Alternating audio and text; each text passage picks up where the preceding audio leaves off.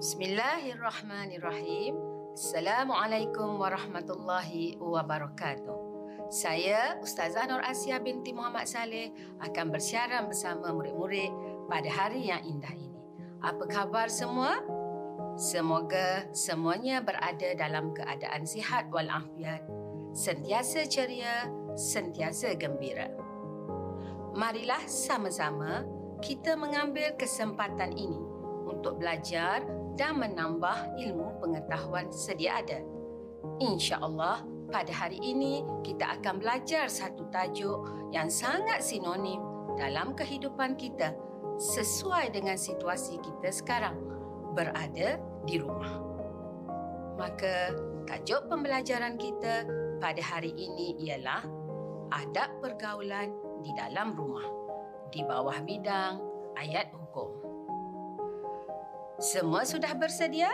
Mari kita teliti dahulu objektif pembelajaran kita pada hari ini. Objektif yang pertama menyatakan tuntutan hukum daripada ayat 58 dan 59 surah An-Nur dengan baik. Kedua, menerangkan sebab nuzul ayat dengan tepat. Ketiga, menjelaskan kaedah istimbat hukum dengan terperinci. Keempat, menghuraikan golongan yang wajib meminta izin dan waktu-waktu yang ditentukan dengan betul. Objektif yang kelima, menerangkan tiga kepentingan melaksanakan tuntutan wajib meminta izin dengan jelas. Dan objektif yang keenam, mencadangkan dua amalan yang sesuai diamalkan berdasarkan tuntutan ayat dengan baik. Sebelum kita mulakan, pastikan murid-murid ada buku teks di tangan dan sila buka halaman tiga. Ayuh murid-murid, kita mulakan pembelajaran hari ini dengan bersama-sama membaca ayat 58 dan 59 surah An-Nur.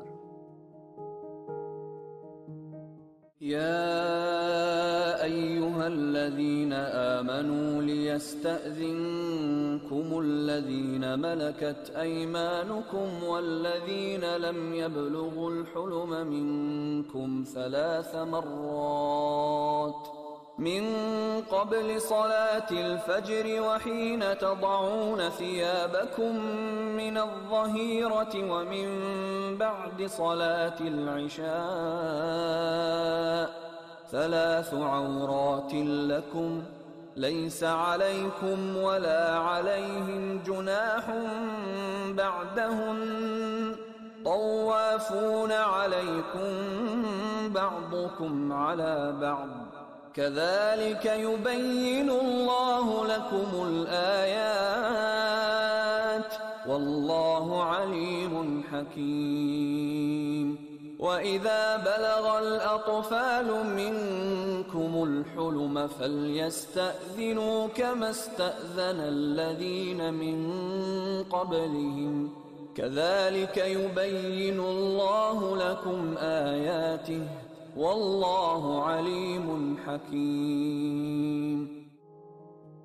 Maksudnya, hai orang-orang yang beriman, hendaklah budak-budak lelaki dan wanita yang kamu miliki dan orang-orang yang belum balir di antara kamu meminta izin kepada kamu tiga kali dalam satu hari, iaitu sebelum sembahyang subuh, ketika kamu menanggal pakaian luarmu di tengah hari dan sesudah sembahyang isyak. Itulah tiga aurat bagi kamu. Tidak ada dosa atasmu dengan tidak pula atas mereka selain daripada tiga waktu itu. Mereka melayani kamu sebahagian kamu ada keperluan kepada sebahagian yang lain. Demikianlah Allah menjelaskan ayat-ayat bagi kamu. Dan Allah maha mengetahui lagi maha bijaksana. Dan apabila anak-anak telah sampai umur balir, maka hendaklah mereka meminta izin seperti orang-orang yang sebelum mereka meminta izin. Demikianlah Allah menjelaskan ayat-ayatnya dan Allah maha mengetahui lagi maha bijaksana. Apakah yang hendak disampaikan oleh Allah dalam ayat yang kita bacakan tadi? Ayat 58 dan 59 surah An-Nur ini menerang dan menjelaskan tentang adab serta cara bermuamalat sesama ahli keluarga ketika di dalam rumah. Kedua, peraturan yang dinyatakan adalah berkisar tentang adab meminta izin ketika hendak memasuki bilik ibu bapa. Dijelaskan juga berkaitan waktu tertentu yang tidak digalakkan masuk ke bilik mereka. Penentuan ini merupakan peraturan yang sangat praktikal selain menyelamatkan ahli keluarga daripada terdedah kepada fitnah yang menyebabkan berlakunya kerosakan terhadap kehormatan diri. Sekejap lagi kita akan perincikan. Tahukah anda sebab nuzul atau turunnya ayat 58 surah An-Nur ini? Jom sama-sama kita dengar. Kisah yang pertama. Kisah seorang perempuan bernama Asmat binti Marsad dengan hambanya yang telah balik. Hamba tersebut tiba-tiba memasuki bilik pada waktu yang tidak sesuai dan tidak disukainya. Justru beliau memaklumkan kepada Rasulullah sallallahu alaihi wasallam tentang peristiwa tersebut. Maka turunlah ayat ini. Manakala ada kisah yang kedua, Rasulullah sallallahu alaihi wasallam telah menghantar seorang hamba berketurunan Ansar yang bernama Mudlij bin Amru pergi menemui Saidina Umar Al-Khattab ketika waktu tengah hari. Lalu dia mengetuk pintu dan terus masuk sehingga Umar terjaga dari tidurnya dan duduk. Tetapi sebahagian auratnya terselak dan dilihat oleh hamba tersebut. Kata Umar, kalau boleh aku ingin Allah melarang bapa, anak dan hamba kami masuk ke bilik kami pada waktu-waktu begini kecuali setelah mendapat keizinan. Kemudian beliau dan hamba tersebut bersama-sama pergi menemui Rasulullah sallallahu alaihi wasallam untuk mendapatkan penjelasan akan perkara tersebut. Ayat yang menerangkan peraturan tersebut telah pun diturunkan oleh Allah lalu Umar terus bersujud sebagai tanda bersyukur kepada Allah.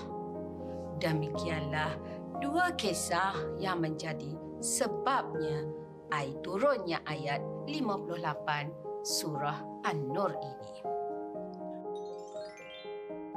Seterusnya, bagaimanakah kaedah istimbak hukum berdasarkan kepada lafaz lias tak zino.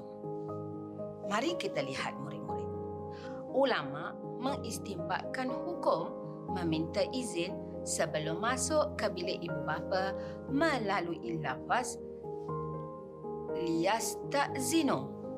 Lafaz tersebut adalah fi'lul mudhari berserta lamul amru yang menunjukkan sesuatu perintah. Setiap perkara yang menunjukkan perintah hukumnya adalah wajib. Oleh itu, wajib meminta izin memasuki bilik ibu bapa pada tiga waktu tersebut bagi hamba dan kanak-kanak yang masih belum balik. Jadi, perintah dalam ayat tersebut adalah perintah wajib ya murid-murid. Perintah ini termasuk juga ke bilik orang lain yang sudah dewasa. Kita rehat seketika dengan uji minda satu. Murid-murid boleh mencuba menjawabnya ya. Sila buat catatan. Soalan yang pertama. Dari sebab turun ayat yang saya bacakan tadi, siapakah dua orang sahabat yang diceritakan dalam kisah tersebut. Cuba murid-murid isi tempat kosong tersebut. Siapa yang mendapat menjawab dengan betul akan mendapat dua markah. Sudahkah murid-murid mendapat jawapan? Jika sudah, jom kita semak jawapan. Jawapannya ialah kisah yang pertama ialah Asmat binti Marsad. Dan kisah yang kedua adalah Saidina Umar Al-Khattab. Syabas dan tahniah kepada murid-murid yang dapat menjawab dengan betul dan mendapat markah penuh dua markah. Mari kita lihat soalan yang kedua pula. Soalan kedua. Huraikan kaedah ulama mengistimbah hukum wajib meminta izin masuk ke bilik ibu bapa. Markah penuhnya ialah empat. Murid-murid sudah mendapat jawapan? Jika sudah, jom kita semak jawapan. Jawapannya ialah ulama mengistimbak hukum meminta izin memasuki bilik ibu bapa melalui lafaz lias ta'zinu. Satu markah. Seterusnya, lafaz tersebut adalah fi'lul mudhari beserta lamul amru yang menunjukkan sesuatu perintah. Satu markah. Setiap perkara yang menunjukkan perintah adalah wajib. Satu markah. Oleh itu, wajib meminta izin memasuki bilik ibu bapa pada tiga waktu tersebut bagi hamba dan kanak-kanak yang belum balik satu markah. Syabas dan tahniah diucapkan kepada murid-murid yang dapat menjawab dengan betul dan mendapat markah penuh empat markah. Kita sambung semula pengajaran kita ya murid-murid. Siapakah golongan yang wajib meminta izin untuk masuk ke bilik ibu bapa dan adakah mereka perlu meminta izin sepanjang masa? Pernahkah anda meminta izin untuk masuk ke bilik ibu bapa? Dan perlukah kita meminta izin? Mari kita pelajari. Adapun golongan yang wajib meminta izin sebelum masuk ke bilik ibu bapa terbahagi kepada dua. Golongan yang pertama ialah golongan yang wajib meminta izin dalam tiga waktu iaitu golongan hamba dan golongan kanak-kanak yang masih belum balik. Kedua, golongan yang wajib meminta izin sepanjang waktu. Siapakah mereka? Iaitu golongan kanak-kanak yang mencapai umur balik. Dan kedua adalah orang dewasa adakah sepanjang masa kita perlu meminta izin untuk masuk ke bilik ibu bapa? Jawapannya ya, kecuali dua golongan di atas, iaitu golongan hamba dan kanak-kanak yang masih belum balik. Ada tiga waktu larangan bagi golongan ini. Bila? Mari sama-sama kita pelajari. Adapun tiga waktu yang dilarang bagi golongan hamba dan kanak-kanak yang masih belum balik untuk memasuki bilik ibu bapa adalah pada waktu-waktu berikut. Pertama, waktu sebelum subuh. Kebiasaannya ibu bapa sedang tidur dan kemungkinan terdedah aurat adalah sangat tinggi. Kedua, sebelum zuhur merupakan waktu qailulah di mana ibu bapa sedang berehat dan menukar pakaian. Ketiga, selepas isyak. Masa untuk ibu bapa bersiap-siap untuk tidur dan berehat. Dan perlu diingat sekali lagi bahawa golongan kanak-kanak yang sudah balik dan orang dewasa hendaklah meminta izin sepanjang masa sebelum masuk ke bilik ibu bapa termasuklah kita kepentingan melaksanakan tuntutan wajib meminta izin sebelum masuk ke bilik. Kepentingan yang pertama. Untuk apa? Untuk menjaga aib dan kehormatan ibu bapa serta ahli keluarga supaya kemuliaan mereka sentiasa dijaga. Apabila kita mendapat keizinan ibu bapa masuk ke bilik mereka, maka sudah bersedia mereka sudah bersedia untuk menerima kehadiran anak-anak.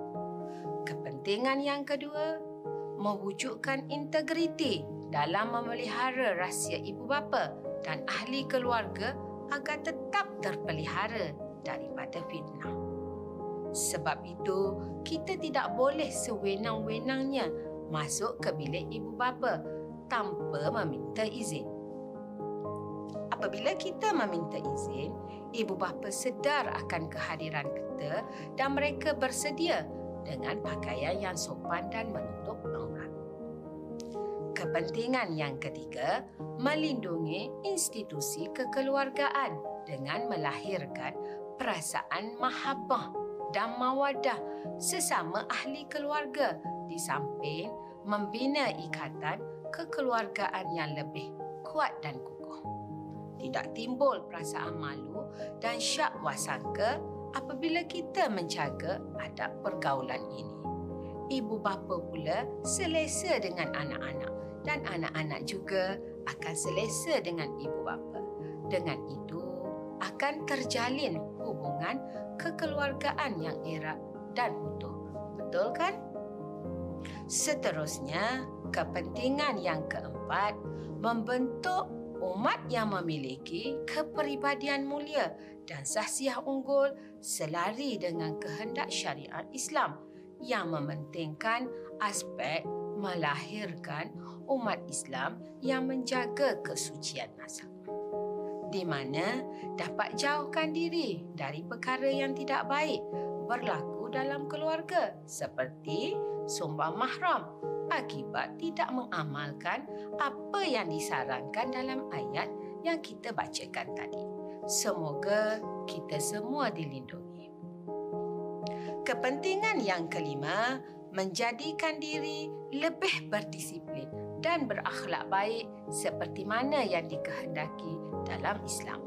Apabila amalan ini dibudayakan di rumah dan anak-anak akan terbiasa setiap kali hendak masuk ke bilik ibu bapa dan adik-beradik yang lain perlu meminta izin agar kita dijauhkan dari perkara-perkara yang tidak baik.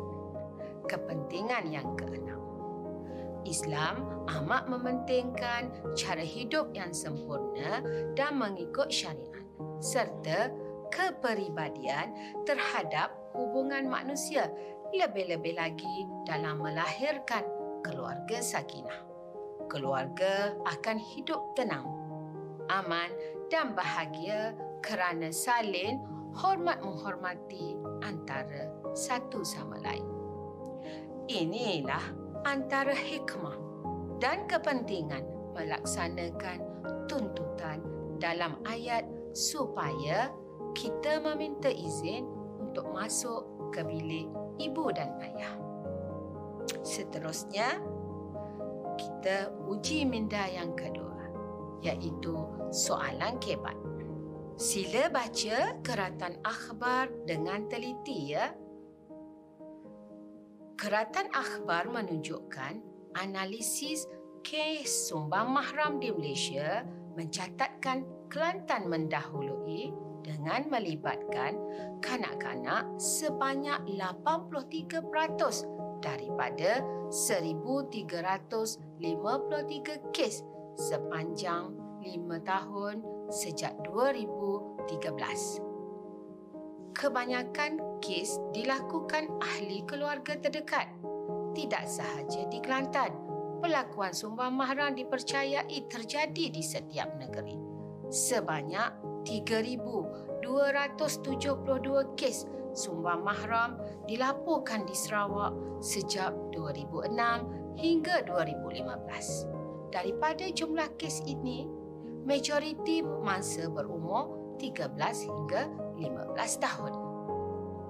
Kajian menunjukkan kes lebih banyak berlaku dalam kalangan mereka yang berpendapatan rendah dan majoriti kes berlaku di kawasan luar bandar dan kawasan perumahan sempit seperti rumah kos rendah, setinggan dan flat. Ini bertentangan dengan pandangan bahawa kampung dan komuniti tradisional adalah kawasan selamat kerana didiami oleh orang-orang yang berpegang kuat kepada ajaran agama. Hakikatnya, penempatan yang sempit sukar untuk mengaplikasikan cara hidup Islam yang sebenar sehingga mengundang kepada gejala maksiat dalam keluarga. Soalannya dengan murid berdasarkan keratan akhbar di atas mengapakah sumbang mahram sering berlaku dalam kawasan perumahan kos rendah setinggan atau flat Fikir sejenak ya murid-murid.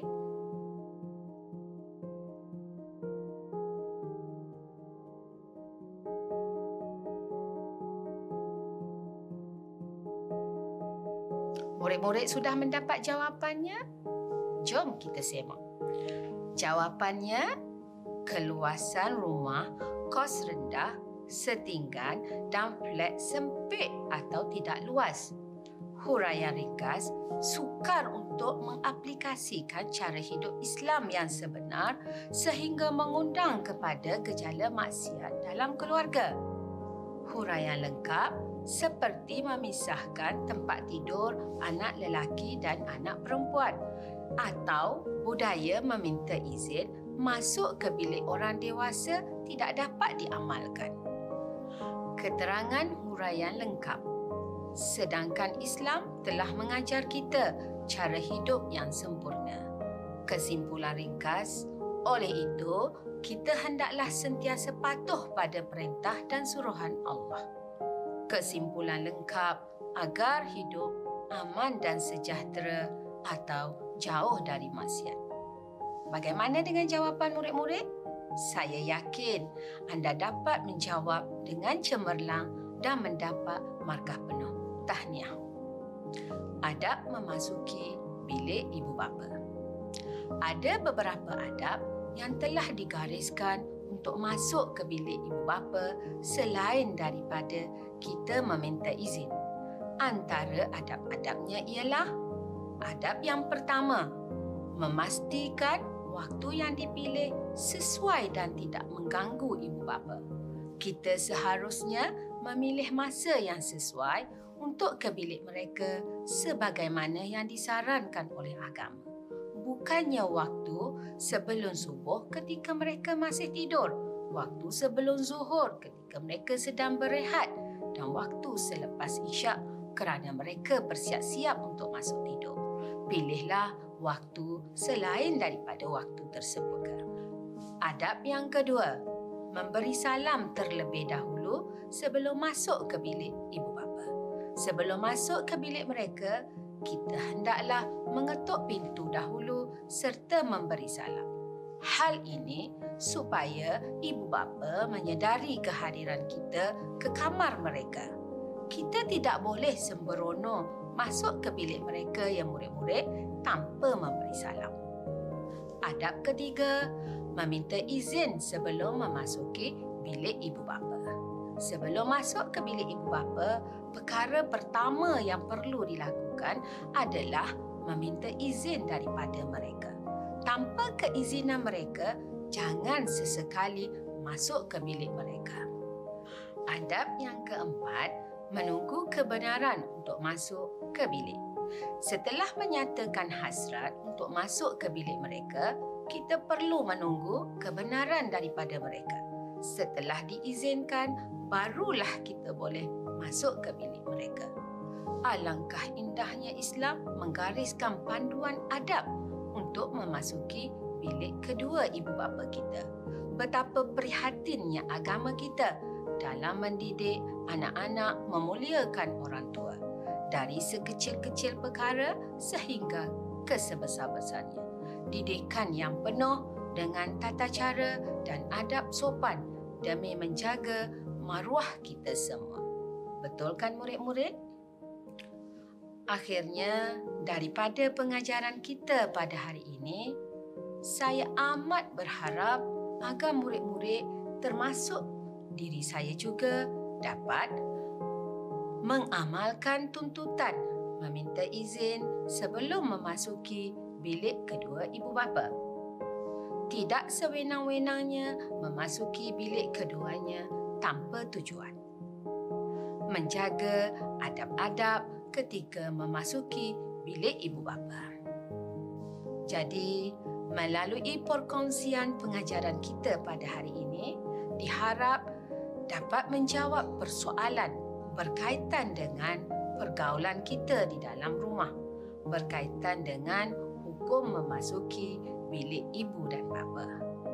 Bolehkah kita masuk ke bilik mereka sewenang-wenangnya tanpa meminta izin? Jawapannya adalah tidak kita perlu terlebih dahulu mendapat keizinan daripada mereka. Persoalan sudah terjawab. Mungkin selepas ini murid-murid perlu lebih berhati-hati untuk masuk ke bilik ibu dan ayah kerana hukum meminta izin itu adalah wajib. Dengan menjaga adab dan hak tersebut dalam kehidupan, mudah-mudahan kita akan dijauhi daripada terjebak dengan perkara dan anasir yang tidak baik.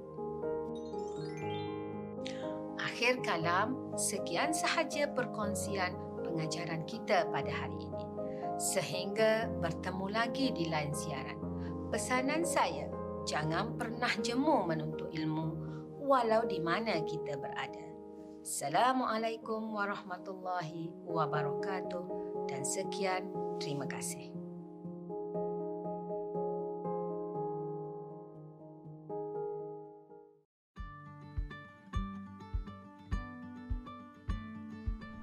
A'udzu billahi minasyaitonir rajim. Bismillahirrahmanirrahim. Alhamdulillahi rabbil alamin. Assalatu wassalamu ala asyrafil anbiya'i wal mursalin wa ala alihi wa ashabihi ajma'in. Amma ba'du. Assalamualaikum warahmatullahi taala wabarakatuh. Alhamdulillah, hari ini kita dapat menyambung lagi pembelajaran kita dalam subjek Pendidikan Syariah Islamiah tingkatan 4. Apa khabar anak-anak murid ustazah pada hari ini? Ustazah doakan kita semua beroleh nikmat kesihatan dan dilimpahi rahmat Allah Subhanahu wa taala sentiasa. Pada hari ini, murid-murid akan bersama ustazah iaitu Ustazah Siti Rahma binti Syahbudin dalam topik yang menarik untuk dibahaskan. Topik apa tu ustazah? Mari kita hayati sejenak petikan dan maksud firman Allah Subhanahu wa taala dalam surah Al-Maidah ayat 2 ini. A'udzu billahi minasyaitonir rajim. Bismillahirrahmanirrahim. Wa ta'awanu 'alal birri wat taqwa wa la ta'awanu 'alal ithmi wal 'udwan mafhumnya dan hendaklah kamu bertolong-tolongan untuk membuat kebajikan dan bertakwa dan janganlah kamu bertolong-tolongan pada melakukan dosa atau maksiat dan pencorobohan. Alhamdulillah, ayat tadi selalu kita dengar dan sering bermain-main di lidah para ulama kan? Apa yang boleh diambil daripada ayat tadi ya murid-murid? Dalam ayat tadi telah jelas kepada kita tentang perintah Allah Subhanahu wa taala agar kita sentiasa mengamalkan dan membudayakan sikap tolong-menolong dalam perkara-perkara kebaikan terutama sesama umat Islam. Juga kita dilarang pula tolong-menolong dalam melakukan dosa dan kemungkaran kepada Allah Taala.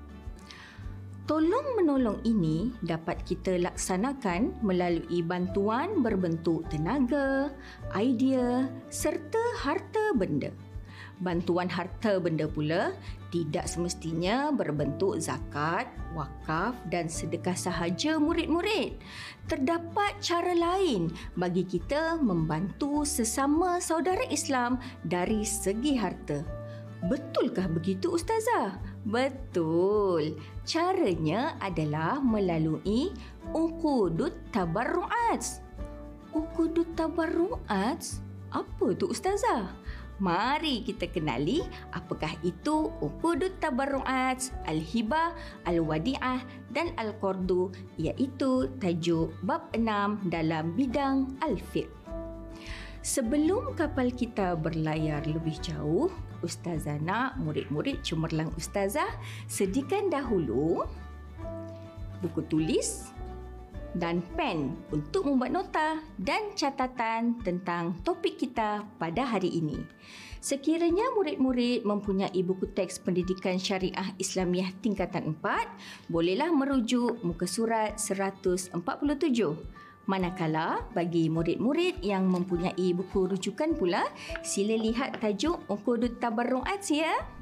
Baiklah, kita lihat dahulu hasil pembelajaran kita pada hari ini agar murid-murid dapat mengenal pasti apa yang perlu dikuasai nanti. Pada akhir pembelajaran, insya-Allah murid-murid akan dapat Pertama, menyatakan pengertian ukudut tabarru'at, al-hibah, al-wadi'ah dan al-qardu. Kedua, menjelaskan rukun-rukun dan syarat-syarat al-hibah, al-wadi'ah dan al-qardu. Ketiga, menyatakan kepentingan al-hibah, al-wadi'ah dan al-qardu dan keempat mencadangkan usaha-usaha untuk melahirkan umat Islam yang peka dengan al-hibah, al-wadi'ah dan al-qardu. Murid-murid, kita mulakan pembelajaran pada hari ini dengan mengetahui pengertian Ukudut Tabarru'at. Ukudut Tabarru'at bermaksud akad untuk memberikan harta atau manfaat kepada orang lain tanpa sebarang balasan dengan tujuan sebagai kebajikan semata-mata. Maksudnya, kita melakukan akad pemberian harta atau manfaat kepada orang lain ikhlas kerana Allah Ta'ala hendak menolong orang tersebut dan tidak mengharapkan balasan atau keuntungan daripada bantuan yang kita berikan. Untuk memahami tajuk ini dengan lebih mendalam, Ustazah akan bawa murid-murid melayari secara detail satu persatu jenis ukudut tabarruat yang akan dibincangkan dalam bab ini iaitu al-hibah, al-wadi'ah, al-qardu, al-kafalah dan ar-rohnu. Namun pada sesi kali ini Ustazah hanya akan menerangkan tiga jenis akad tabarruk sahaja iaitu Al-Hibah, Al-Wadi'ah dan Al-Qardu. InsyaAllah kita akan membincangkan tentang akad Al-Kafalah dan akad Ar-Rohnu pada sesi yang lain pula. Baiklah murid-murid, pertama sekali mari kita kaji akad Al-Hibah. Pengertian al-hibah dari segi bahasa ialah pemberian tanpa sebarang balasan. Manakala pengertian al-hibah dari segi istilah pula ialah memberikan harta kepada orang lain tanpa sebarang bayaran atau balasan ketika masih hidup secara sukarela.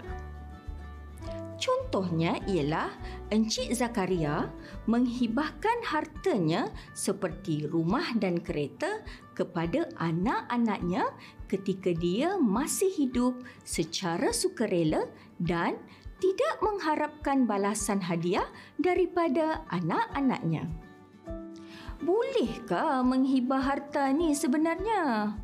ijma ulama mengharuskan pemberian al-hibah ini selaras dengan firman Allah Subhanahu wa taala dalam surah An-Nisa ayat 4 yang berbunyi أعوذ بالله من الشيطان الرجيم. بسم الله الرحمن الرحيم. وأنتم النساء صدقاتهن نحلة فإن طبن لكم عن شيء منه نفسا فقلوه فكلوه هنيئا مريئا Mafhumnya, dan berikanlah kepada perempuan-perempuan itu mas kahwin mereka sebagai pemberian yang wajib. Kemudian, jika mereka memberikan kepada kamu dengan suka hatinya sebahagian daripada mas kahwinnya, maka makanlah, iaitu gunakanlah pemberian yang halal itu sebagai nikmat yang lazat lagi baik kesudahannya. Ini menjadi dalil bahawa boleh memberikan harta sendiri kepada orang lain tanpa sebab yang tertentu. Bagaimanakah pula hendak memastikan sesuatu akad al-hibah itu adalah sah? Caranya ialah rukun akad al-hibah ini mestilah lengkap dan setiap rukun hendaklah memenuhi syarat-syarat yang telah digariskan oleh Islam. Al-hibah mempunyai empat rukun iaitu pertama, pemberi hibah. Contohnya Encik Zakaria tadi. Kedua, penerima hibah. Contohnya, anak-anak Encik Zakaria. Ketiga, harta yang dihibah seperti rumah dan kereta. Dan rukun yang keempat ialah sirah iaitu lafaz ijab dan kabul. Apakah syarat-syarat bagi setiap rukun al-hibah ini? Kita lihat syarat pemberi hibah terlebih dahulu.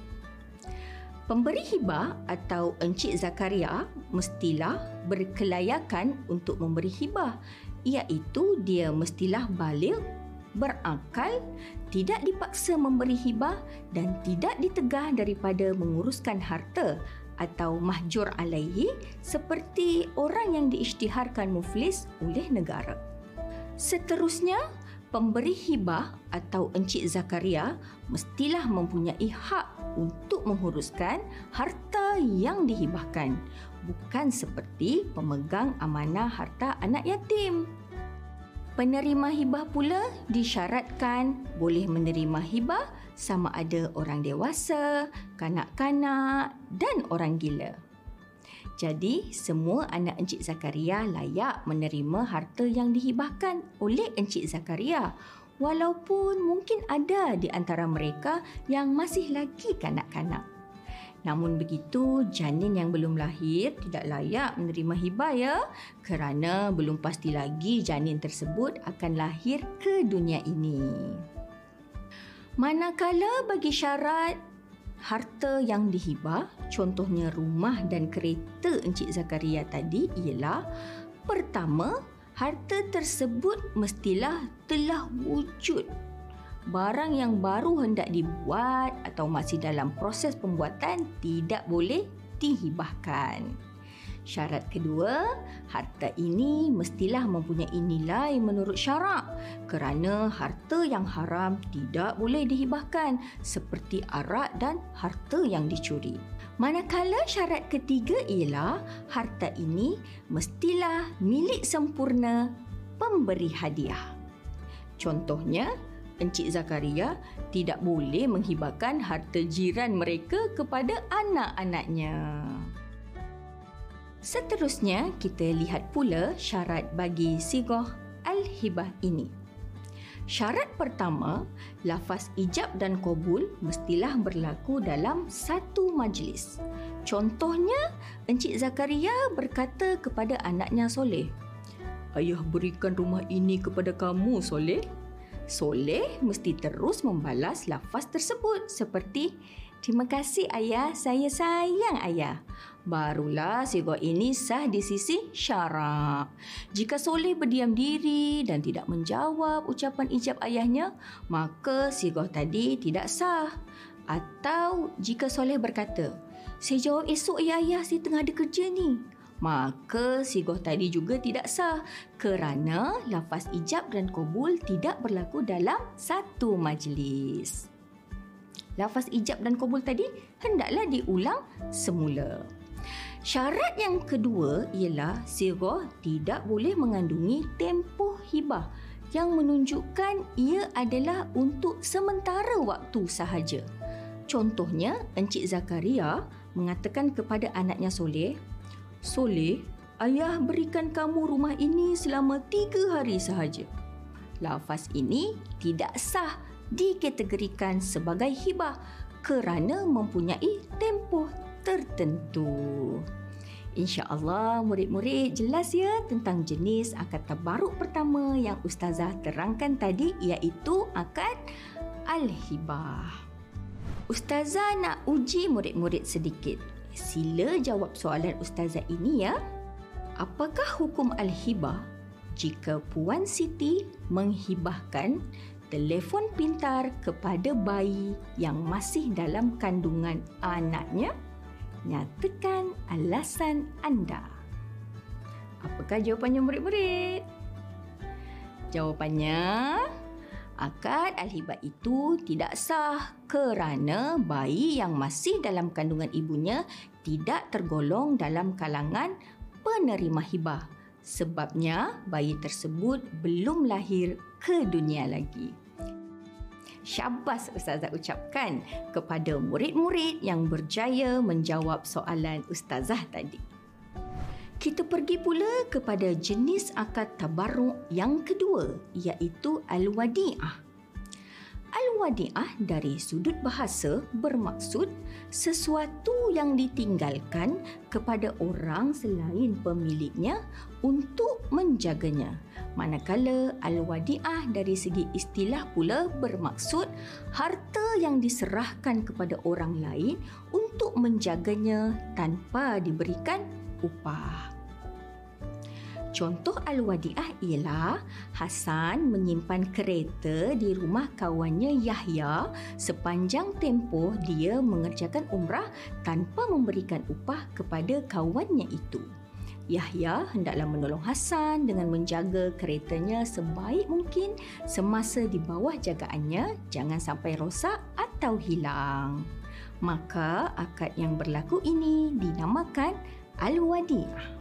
Akad al-wadiah ini diharuskan dalam syarak berdasarkan firman Allah Subhanahu wa taala dalam surah An-Nisa ayat 58 yang berbunyi A'udzu billahi minasy syaithanir rajim Bismillahirrahmanirrahim إن الله يأمركم أن تؤدوا الأمانات إلى أهلها Mafhumnya, sesungguhnya Allah Subhanahu wa taala menyuruh kamu supaya menyerahkan segala amanah kepada ahlinya. Ayat ini mewajibkan penjaga harta menyerahkan harta di bawah jagaannya kepada tuannya apabila tuannya meminta kembali harta tersebut. Baiklah murid-murid, kita lihat pula rukun dan syarat-syarat Al-Wadi'ah. Murid-murid, Al-Wadi'ah ini mempunyai tiga rukun iaitu pertama, pemberi dan penerima harta Al-Wadi'ah. Contohnya Hasan dan kawannya Yahya tadi. Kedua, harta al-wadi'ah seperti kereta Hasan yang dijaga oleh Yahya. Dan yang ketiga, sirah iaitu lafaz ijab dan qabul. Syarat bagi pemberi dan penerima harta al-wadi'ah ialah pertama, kedua-dua pihak mestilah berkelayakan untuk menguruskan harta iaitu balik, berakal dan tidak dipaksa. Syarat kedua, orang yang menerima al-wadi'ah mestilah orang yang layak memegang amanah itu.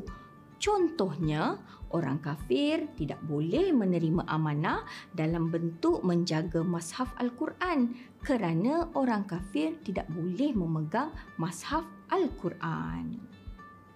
Ketiga, orang yang menerima Al-Wadi'ah mestilah orang yang tidak ditegah daripada menguruskan harta.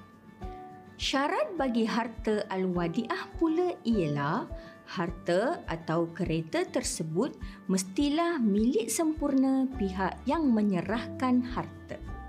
Contohnya, kereta Hasan yang dijaga oleh Yahya merupakan milik Hasan. Selain itu, harta tersebut juga mestilah bernilai menurut syarat.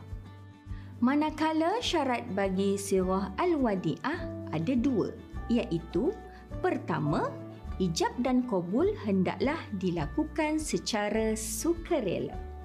Syarat kedua, dalam lafaz sirah tersebut mestilah menunjukkan penyerahan dan penerimaan barang. Contohnya, Ahmad berkata kepada Yahya, Yahya, ini kereta saya yang saya minta tolong awak jagakan sepanjang saya berada di Mekah untuk menunaikan umrah selama tiga minggu. Yahya menjawab, Baik Ahmad, saya akan menjaga kereta awak dengan baik sehingga awak pulang dari Mekah. Lafaz sebegini sah bagi Al-Wadi'ah kerana menunjukkan penyerahan dan penerimaan barang Al-Wadi'ah. Antara murid-murid Ustazah ni mesti ada yang pernah menjalankan akad Al-Wadi'ah ini kan? mungkin tidaklah melibatkan harta yang mahal seperti kereta. Namun harta seperti buku dan baju juga boleh dilibatkan dalam akad al-wadiah ini. Alhamdulillah. Kita kaji pula akad tabarruk yang ketiga ya murid-murid iaitu akad al-qardu pengertian al-qardu dari segi bahasa ialah pinjam Manakala Al-Qardu dari segi istilah pula ialah memberikan harta kepada pihak yang memanfaatkan harta tersebut dan dikembalikan gantian yang sama jenis dengannya tanpa sebarang tambahan. Dalam bahasa yang mudah difahami, Al-Qardu bermaksud hutang. Kalau berhutang, mestilah kena pulangkan hutang tersebut kan murid-murid?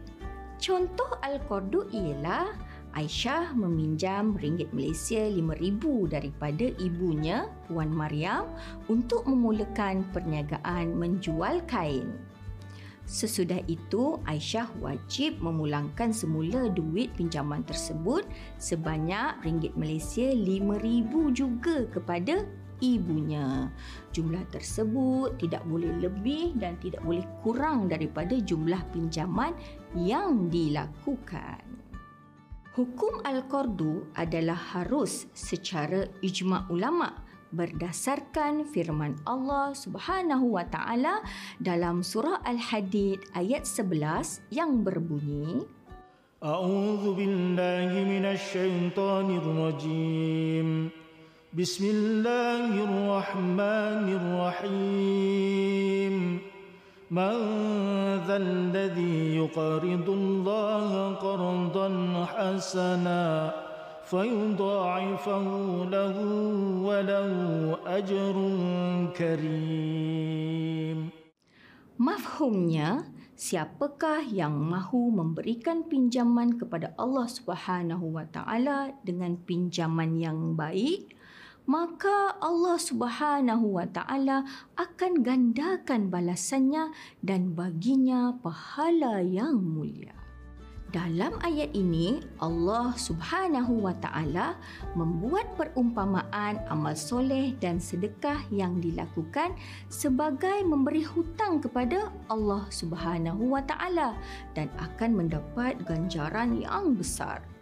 Perumpamaan yang dibuat ini menunjukkan keharusan Al-Qardu kerana Allah Subhanahu Wa Taala tidak akan membuat perumpamaan dengan sesuatu yang diharamkan syarak.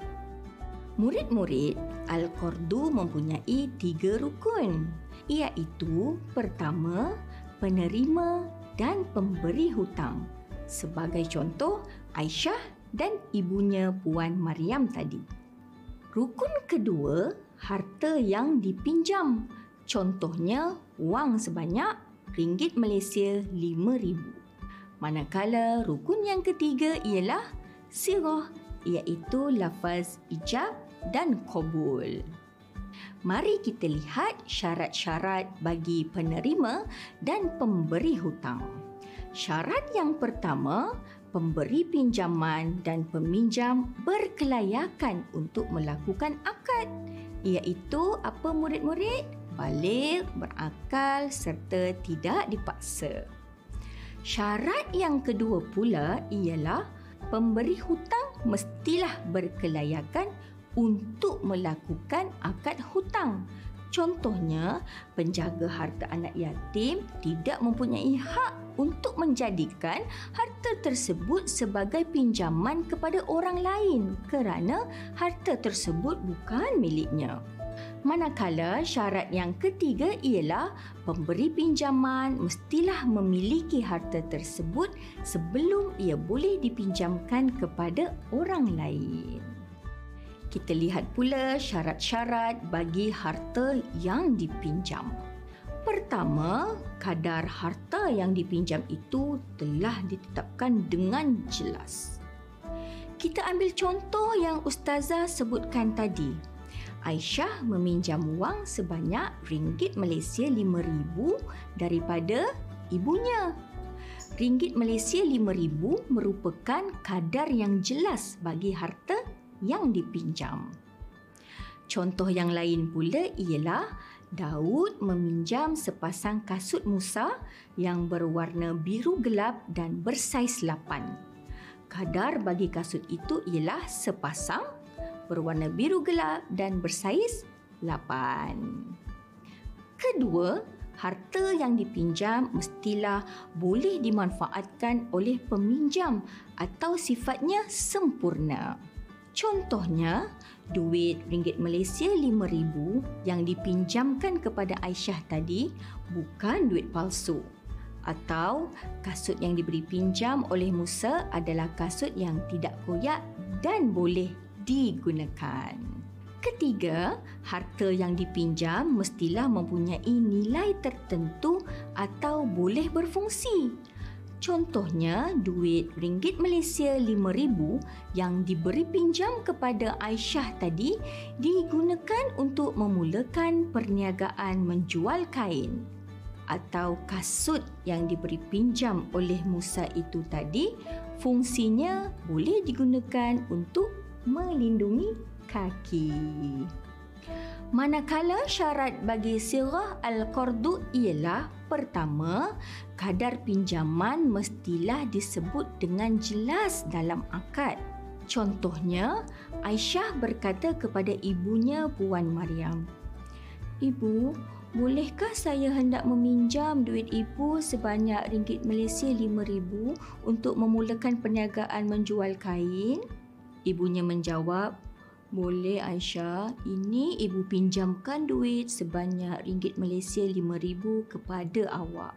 Dalam sirah ini, kadar pinjaman duit tadi adalah jelas dan sah menurut hukum syarak. Syarat yang kedua bagi sirah Al-Qardu ialah ijab dan kabul hendaklah dilakukan secara sukarela iaitu Aisyah dan ibunya kedua-duanya tidak dipaksa untuk melakukan akad pinjaman tersebut. Akad Al-Qardu ini juga salah satu akad tabarruk yang pernah murid-murid semua alami dan lakukan dalam kehidupan seharian kan? Jangan lupa untuk memenuhi semua syarat dan rukun yang telah ditetapkannya murid-murid agar akad Al-Qardu yang kita jalankan adalah sah.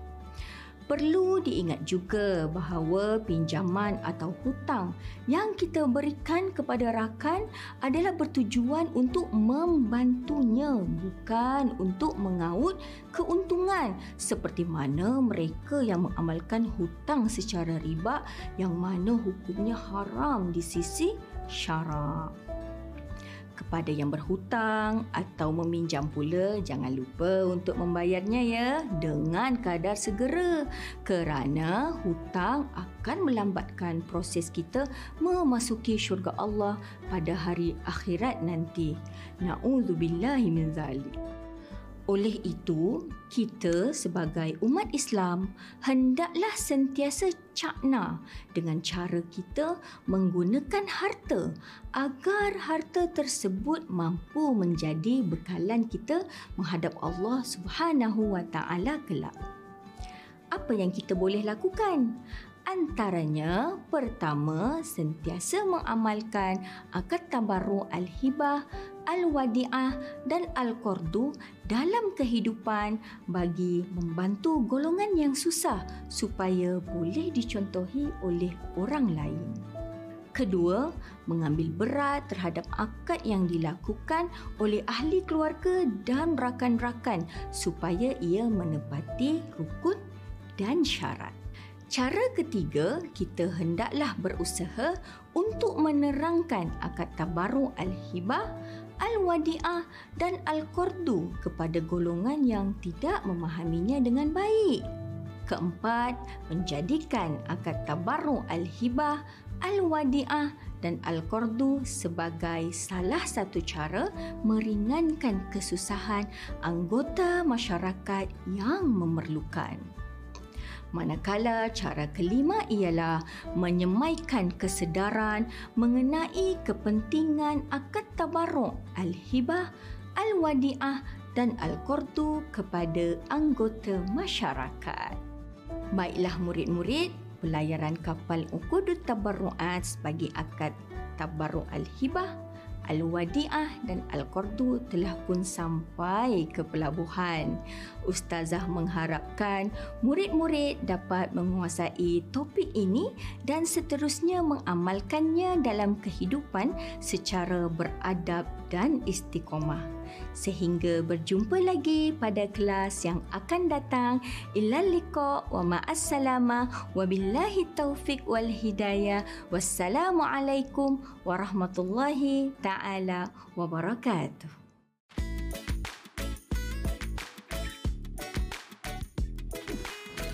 أعوذ بالله من الشيطان الرجيم بسم الله الرحمن الرحيم Alhamdulillahi Rabbil Alamin.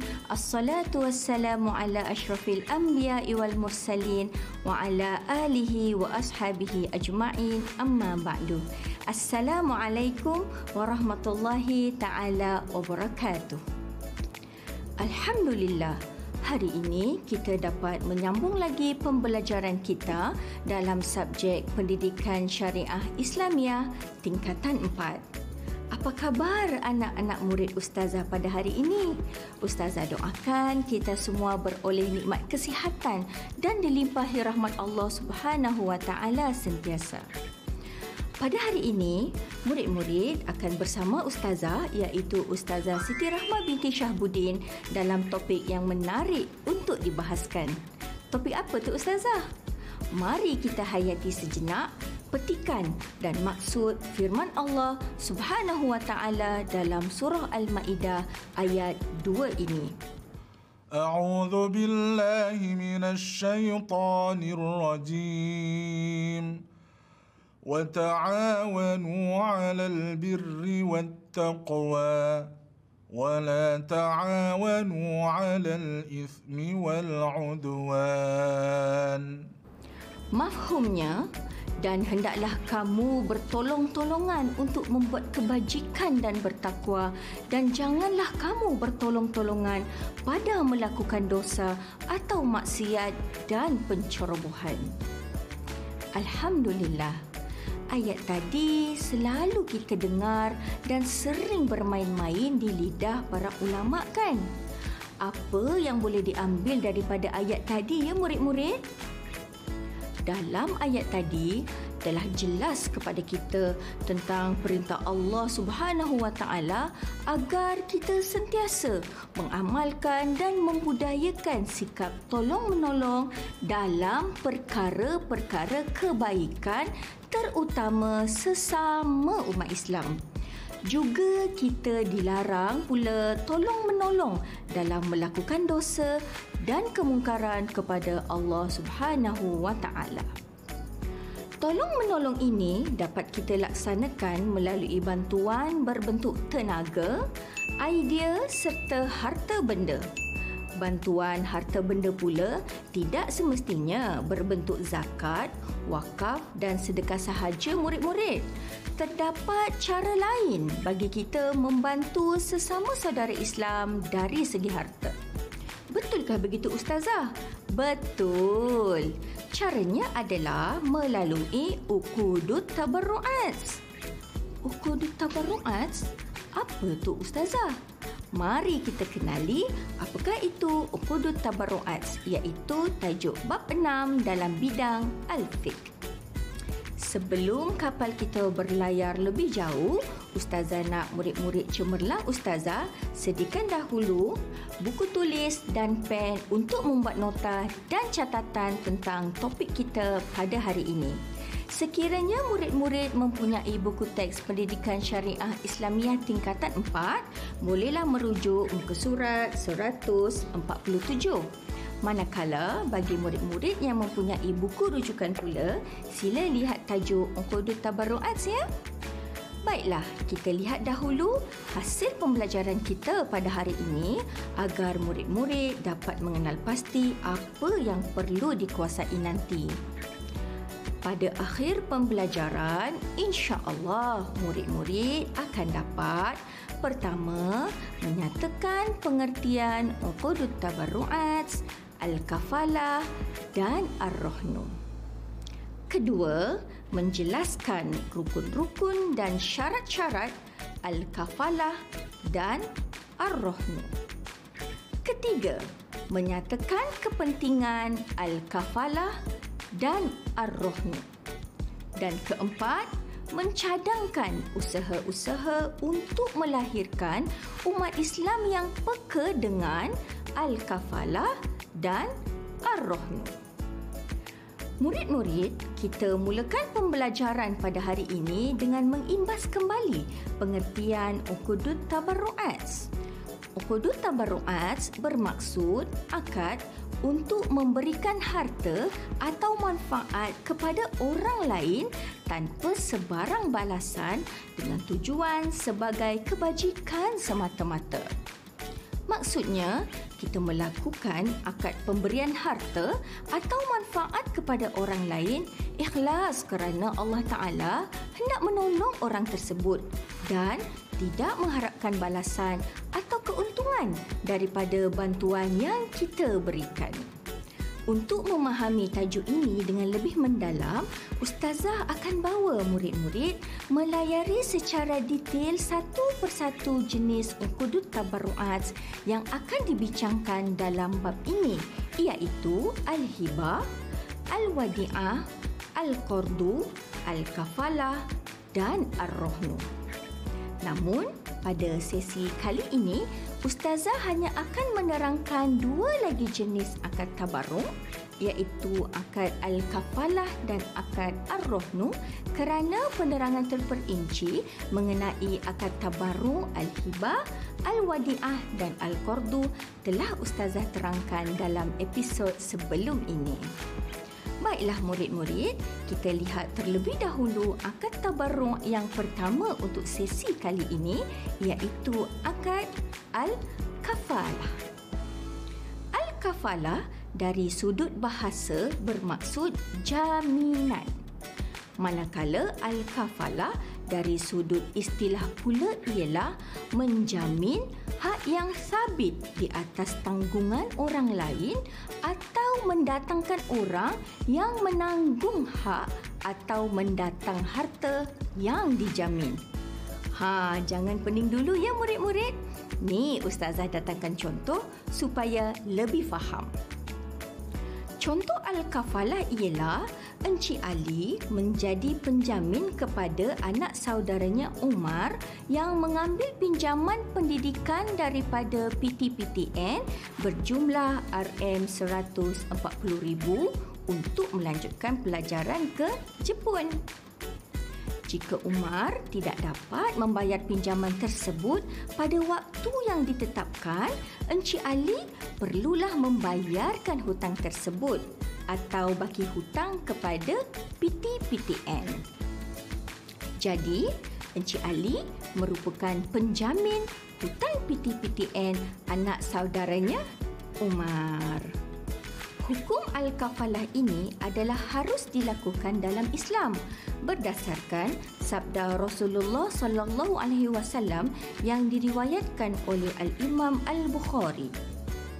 An Salamah bin Al-Aqwa radhiyallahu anhu qala kunna julusan inda Nabi sallallahu alaihi wasallam id utiya bi janazah faqulu salli alaiha qala hal taraka syai'an? Qalu la. Qala fahal alaihi dainun? Qalu thalathatu dananir. Qala sallu ala sahibikum. Qala Abu Qatadah salli alaihi ya Rasulullah wa alayya dainuhu. Fasalla alaihi. Mafhumnya, daripada Salamah bin Al-Aqwa radhiyallahu anhu berkata, kami sedang duduk bersama dengan Rasulullah sallallahu alaihi wasallam maka didatangkan satu jenazah. Mereka berkata, solatlah ke atasnya. Rasulullah sallallahu alaihi wasallam bertanya, adakah dia meninggalkan sesuatu? Mereka menjawab, tidak. Baginda sallallahu alaihi wasallam bertanya lagi, adakah dia mempunyai hutang? Mereka menjawab, tiga dinar. Baginda sallallahu alaihi wasallam bersabda, solatlah ke atas sahabat kamu. Abu Qatadah berkata, solatlah ke atasnya ya Rasulullah dan aku menanggung hutangnya. Maka Rasulullah sallallahu alaihi wasallam pun melakukan solat jenazah.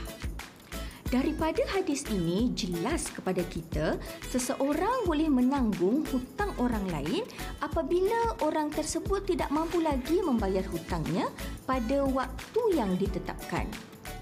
Murid-murid, al-kafalah ini terbahagi kepada dua jenis.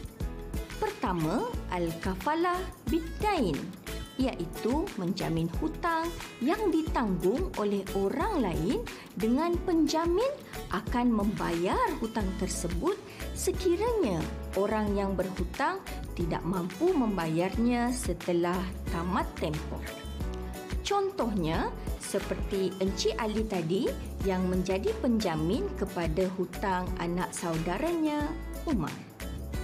Jenis kedua pula ialah al-kafalah bin nafsi iaitu cagaran yang mencukupi dan aku janji penjamin untuk memastikan kehadiran orang yang dituduh pada setiap hari perbicaraan. Contohnya, Daud membayar ikat jamin adiknya yang telah ditangkap atas kesalahan bergaduh di khalayak ramai dan menjamin adiknya akan menghadiri sesi perbicaraan di mahkamah. Seterusnya murid-murid, mari kita ketahui pula rukun Al-Kafalah. Al-Kafalah mempunyai empat rukun iaitu pertama, penjamin contohnya Encik Ali tadi. Kedua, orang yang dijamin iaitu anak saudara Encik Ali iaitu Umar. Ketiga, sirah iaitu lafaz ijab dan qabul. Keempat, pihak yang menerima jaminan. Contohnya, pihak PTPTN yang telah memberi pinjaman kepada anak saudara Encik Ali. Syarat bagi rukun al-kafalah yang pertama iaitu penjamin ialah pertama, penjamin atau Encik Ali tadi mestilah telah balik. Kedua, penjamin atau Encik Ali tadi hendaklah seorang yang berakal sihat.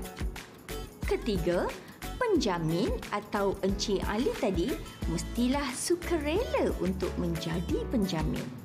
Keempat, penjamin atau Encik Ali tadi juga hendaklah berkelayakan menguruskan harta.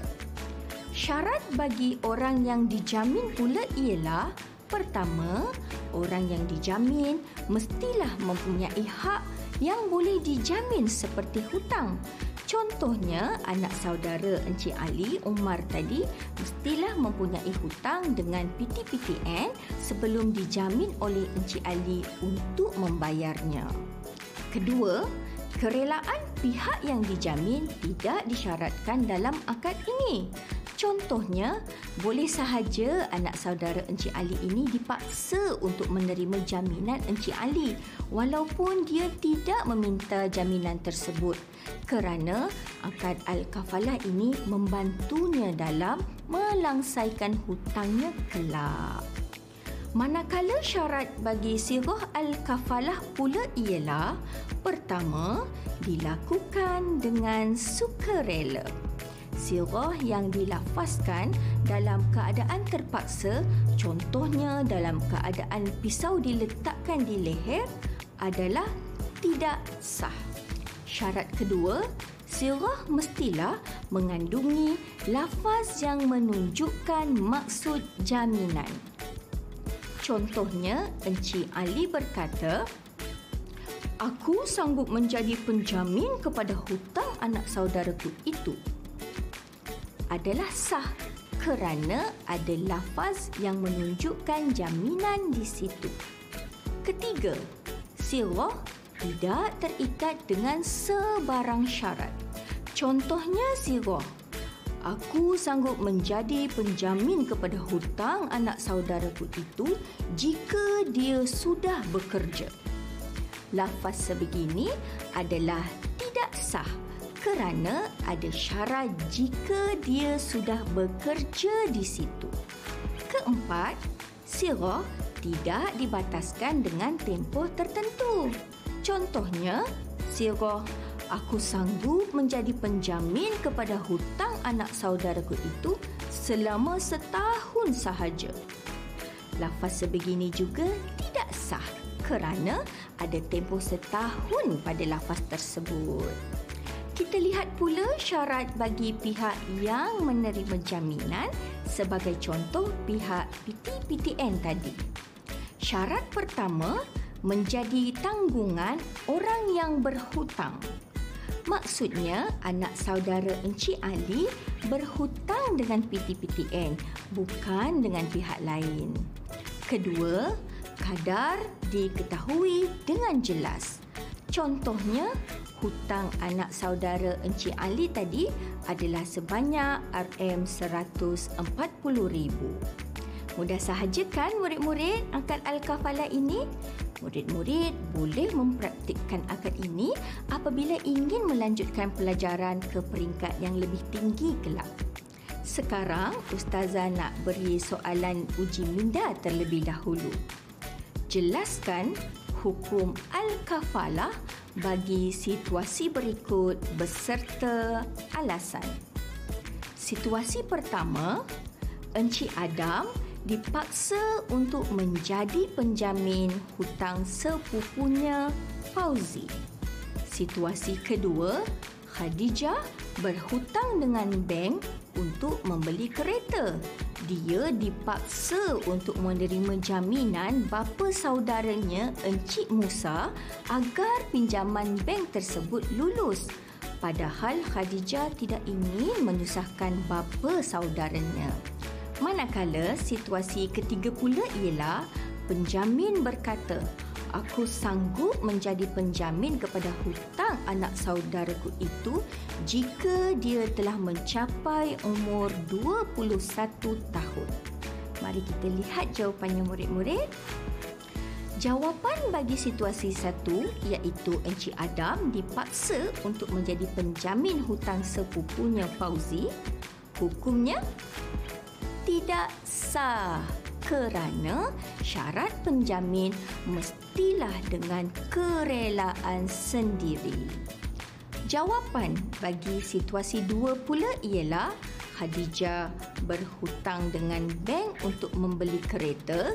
Dia dipaksa untuk menerima jaminan bapa saudaranya Encik Musa agar pinjaman bank tersebut lulus padahal Khadijah tidak ingin menyusahkan bapa saudaranya hukum al-kafalah di sini adalah sah kerana orang yang dijamin tidak disyaratkan kerelaannya.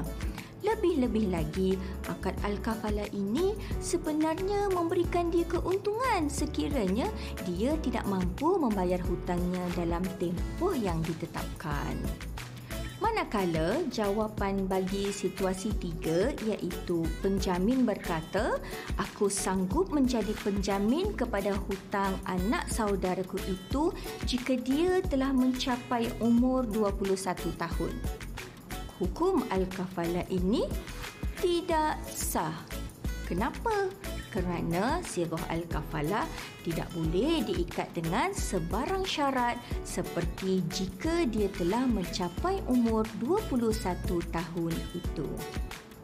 Alhamdulillah, murid-murid dapat menjawab soalan ustazah dengan begitu baik sekali. Tahniah ustazah ucapkan.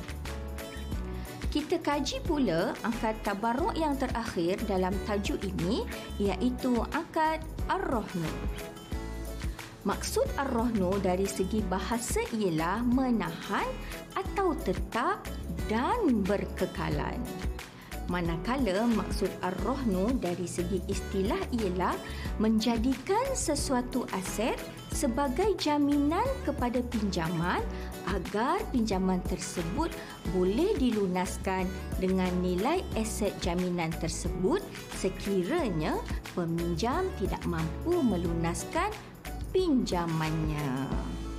Contoh ar-rohnu ialah Fatima menggadaikan gelang tangannya kepada salah sebuah institusi pajak gadai Islam untuk mendapatkan modal perniagaan sebanyak RM5,000. Sekiranya Fatima tidak mampu membayar pinjaman tersebut dalam tempoh yang ditetapkan, institusi pajak gadai Islam tersebut boleh menjual gelang tangan Fatima ini bagi melunaskan pinjaman Fatima sebanyak RM5,000 itu. Sekiranya gelang Fatimah ini terjual senilai RM5,500, maka baki RM500 tadi akan diberikan kepada Fatimah kerana gelang tersebut merupakan milik Fatimah. Akad Ar-Rahnu ini adalah diharuskan oleh syarak berdasarkan firman Allah Subhanahu wa taala dalam surah Al-Baqarah ayat 283 yang berbunyi أعوذ بالله من الشيطان الرجيم وإن كنتم على سفر ولم تجدوا كاتبا فرهان مقبوضه Mafhumnya, dan jika kamu berada dalam musafir sedang kamu tidak mendapati juru tulis, maka hendaklah diadakan barang gadaian untuk dipegang oleh pemiutang. Ayat ini secara jelas menyatakan keharusan menjamin hutang dengan barang gadaian. Seperti akad tabaruk yang lain, akad ar-rohnu juga mempunyai rukun dan syarat. Akad ar-rohnu mempunyai empat rukun, iaitu rukun pertama, penggadai dan pemegang gadaian. Rukun kedua, barang gadaian.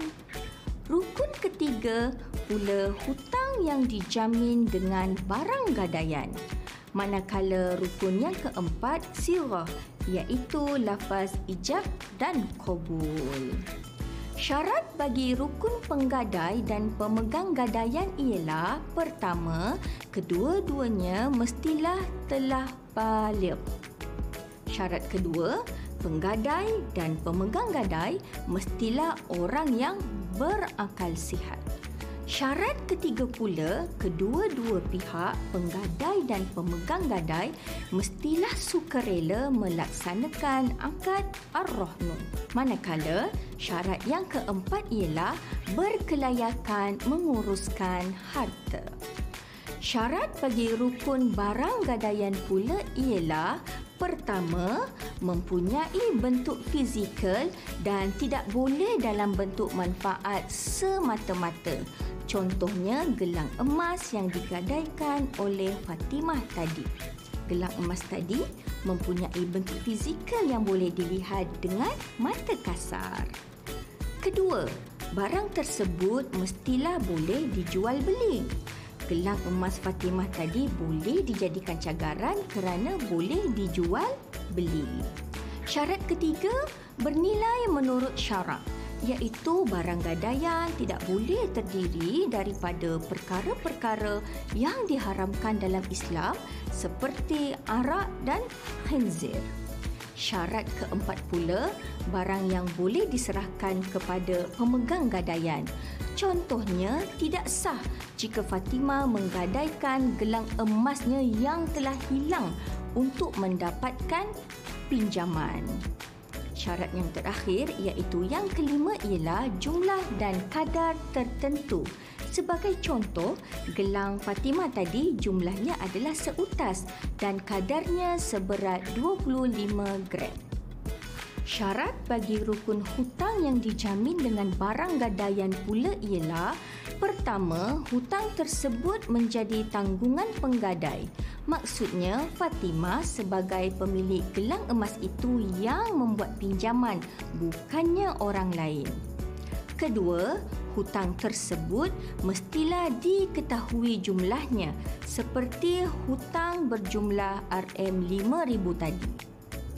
Manakala syarat bagi sirah ar-rohnu hanya ada satu sahaja iaitu lafaz yang menunjukkan penyerahan dan penerimaan barang gadaian. Contohnya, penggadai iaitu Fatimah berkata, saya mencagarkan seutas gelang emas saya seberat 25 gram untuk membuat pinjaman sebanyak RM5,000 daripada institusi pajak gadai Islam ini.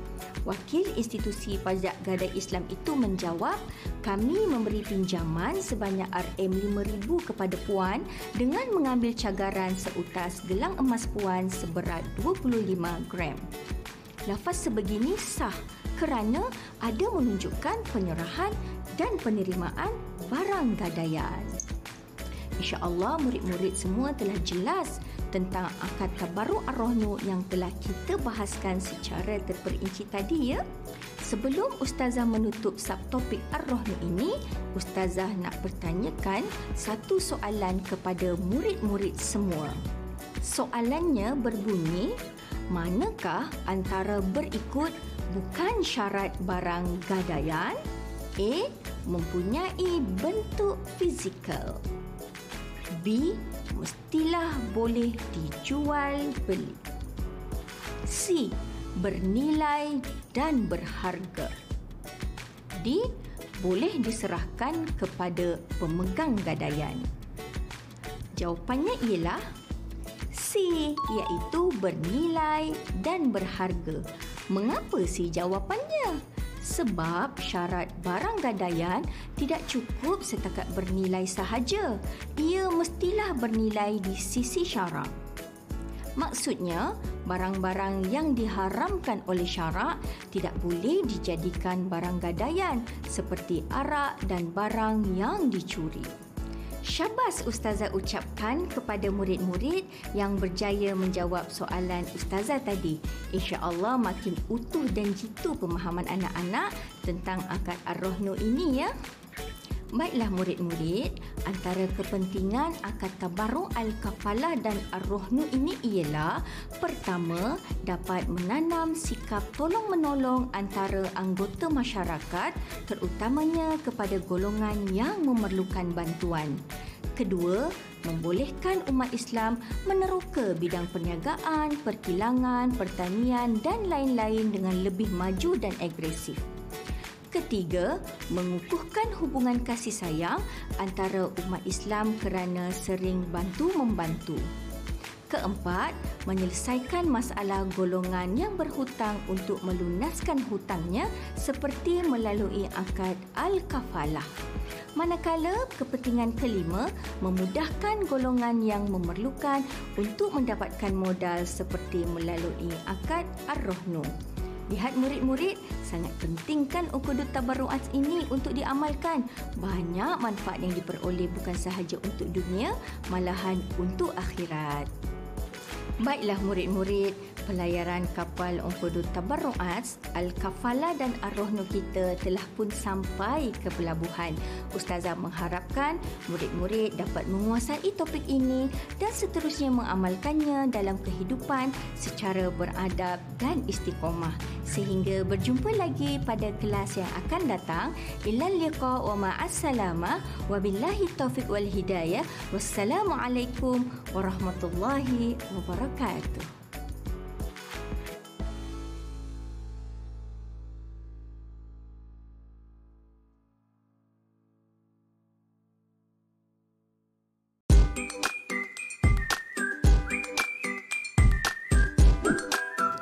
أعوذ بالله من الشيطان الرجيم بسم الله الرحمن الرحيم الحمد لله رب العالمين والصلاة والسلام على أشرف الأنبياء والمرسلين وعلى آله وأصحابه أجمعين أما بعد السلام عليكم ورحمة الله وبركاته Alhamdulillah, hari ini kita dapat menyambung lagi pembelajaran kita dalam subjek Pendidikan Syariah Islamiah tingkatan 4 apa khabar murid-murid ustazah hari ini?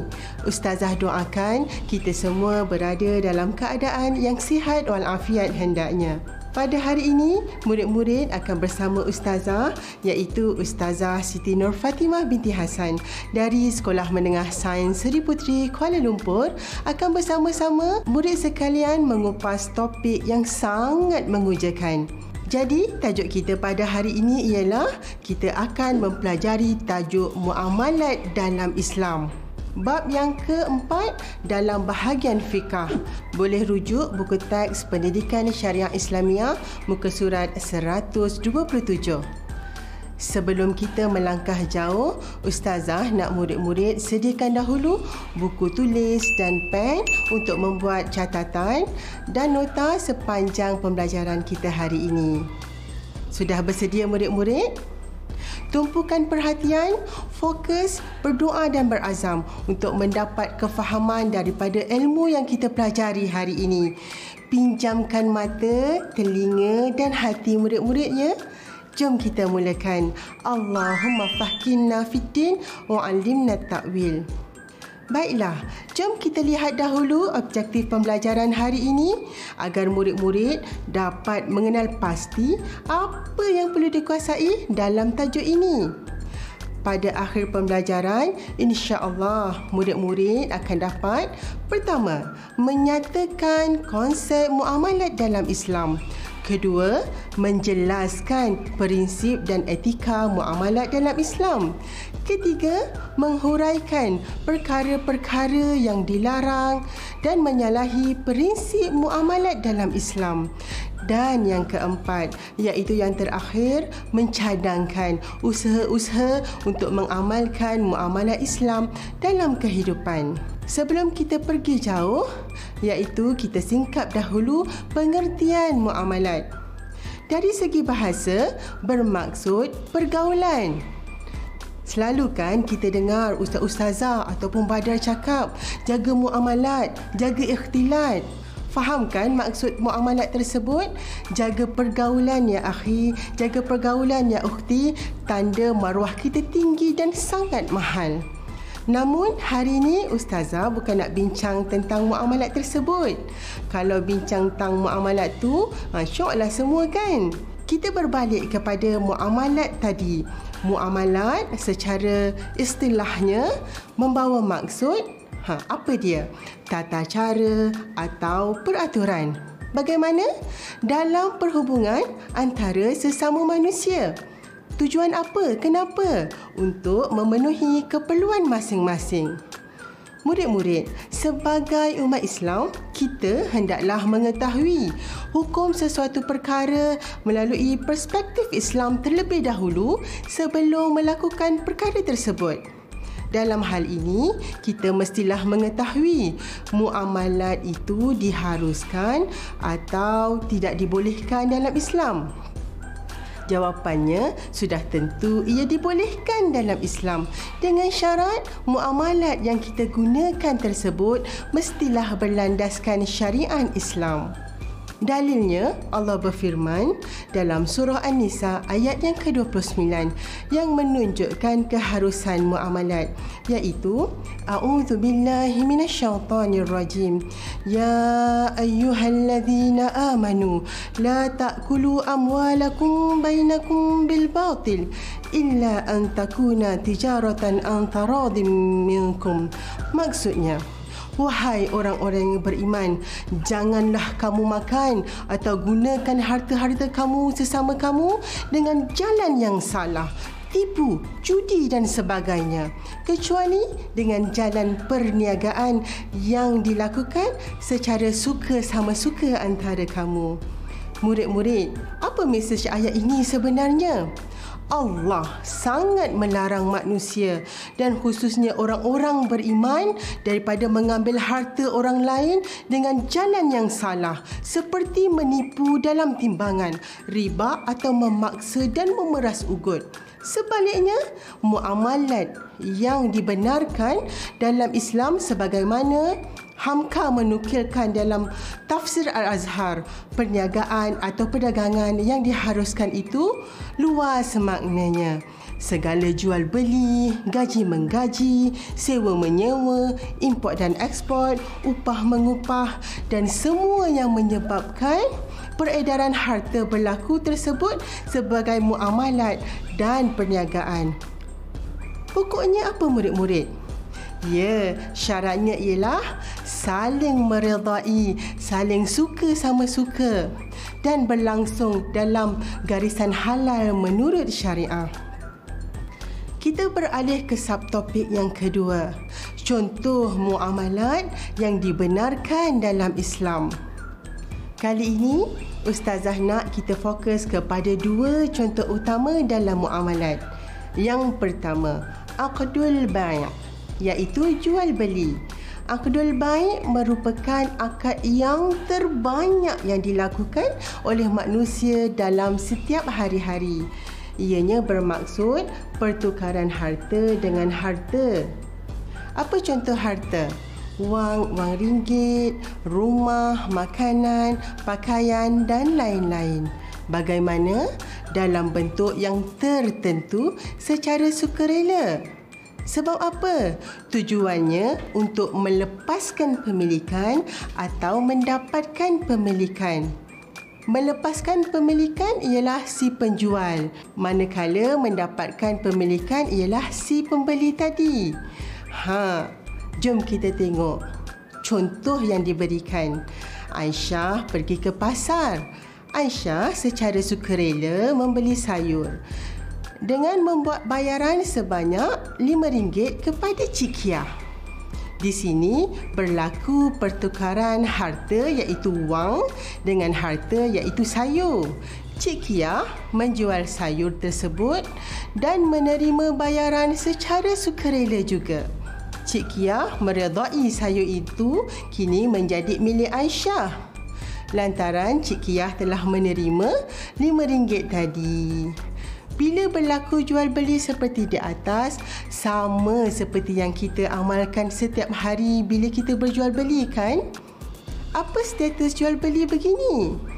Ya, ianya diharuskan dalam Islam dan bertepatan dengan cara jual beli mengikut syariat Islam. Ustazah yakin semua murid selalu mendengar ayat ini iaitu dalam surah Al-Baqarah ayat 275. A'udzu billahi minasyaitonir rajim. Wa ahallallahu al-bay'a wa harrama riba Sadaqallahul azim. Maksudnya dan Allah menghalalkan jual beli dan mengharamkan riba. Ingat ayat ni ya anak-anak ayat yang membuktikan jual beli itu memang hukumnya harus.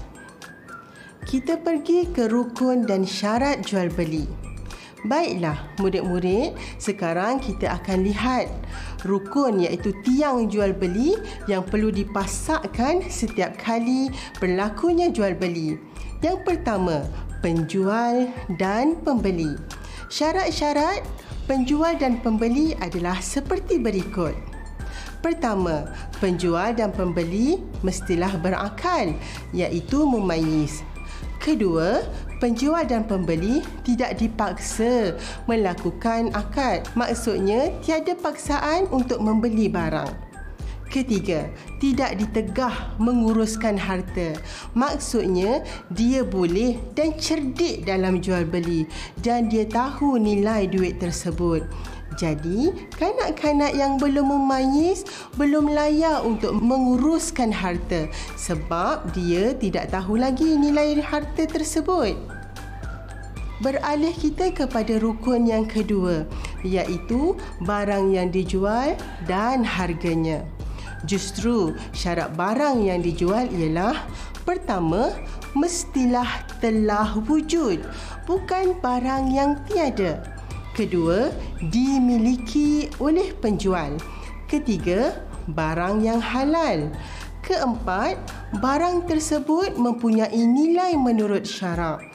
Kelima, barang tersebut juga boleh diserahkan kepada pembeli. Yang terakhir, barang itu perlu dinyatakan secara jelas sifat dan kadarnya.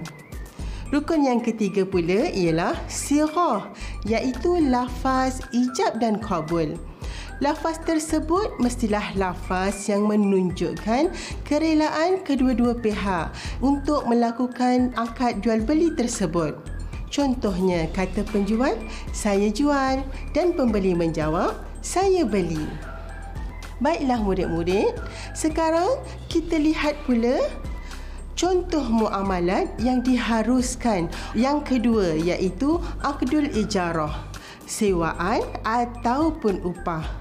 Tahukah murid-murid, selain daripada akdul baik iaitu jual beli, akdul ijarah, sewaan ataupun upah banyak juga dilakukan oleh manusia. Akdul ijarah membawa maksud akad yang melibatkan pertukaran antara faedah atau manfaat daripada sesuatu barang atau tenaga kerja dengan bayaran atau upah tertentu dalam tempoh yang telah dipersetujui. Dalil keharusan muamalat akdul ijarah ialah di dalam surah At-Talaq ayat yang ke-6. A'udzu billahi minasyaitonir rajim. Fa in arda'na lakum fa'atuhunna ujurahun. Sadaqallahul azim. Maksudnya, kemudian jika mereka menyusukan anak untuk kamu maka berikanlah kepada mereka upahnya apa seruan daripada ayat ini? Ibu yang menyusukan anak sendiri pun wajar diberi upah lagikan pula dalam hal-hal yang lain. Memberi upah dalam melaksanakan tugasan dan kerja itu harus dalam Islam. Selain upah, sewa juga biasa dilaksanakan dalam kehidupan kita. Apabila tidak mampu untuk memiliki, Islam sediakan solusi dengan sewaan. Contoh sewaan ialah sewa rumah, sewa kenderaan dan sewa barang untuk mendapatkan manfaat dalam tempoh yang telah dipersetujui. Baiklah, berikut merupakan dan syarat akdul ijarah. Rukun yang pertama, penyewa atau pemilik manfaat memberi upah atau orang yang mengambil upah dengan melakukan pekerjaan mestilah balik dan berakal. Rukun yang kedua, manfaat yang disewa atau pekerjaan yang dilakukan dan harga atau upahnya. Syarat-syaratnya ialah Pertama, ianya mesti diketahui oleh kedua-dua belah pihak. Kedua, dinyatakan dengan jelas di dalam akad. Ketiga, manfaat yang disewa mestilah halal ya. Dan yang keempat, pekerjaan yang diupah mestilah mampu dilakukan. Rukun yang ketiga ialah sirah iaitu lafaz ijab dan kabul. Lafaz tersebut mestilah menunjukkan kerelaan kedua-dua belah pihak untuk melakukan akad al-ijarah. Contohnya, tuan rumah berkata, saya sewakan rumah ini dengan kadar RM750 sebulan ya. Ha, penyewa tadi menjawab, saya terima. Pembahagian akad menurut Islam.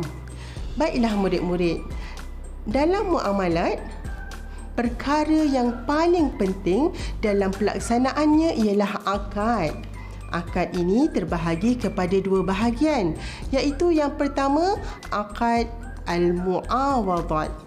Akad ini bermaksud akad untuk mendapatkan ganjaran seperti keuntungan. Contoh-contoh dalam akad al-muawadat ini ialah jual beli, sewaan dan syarikat.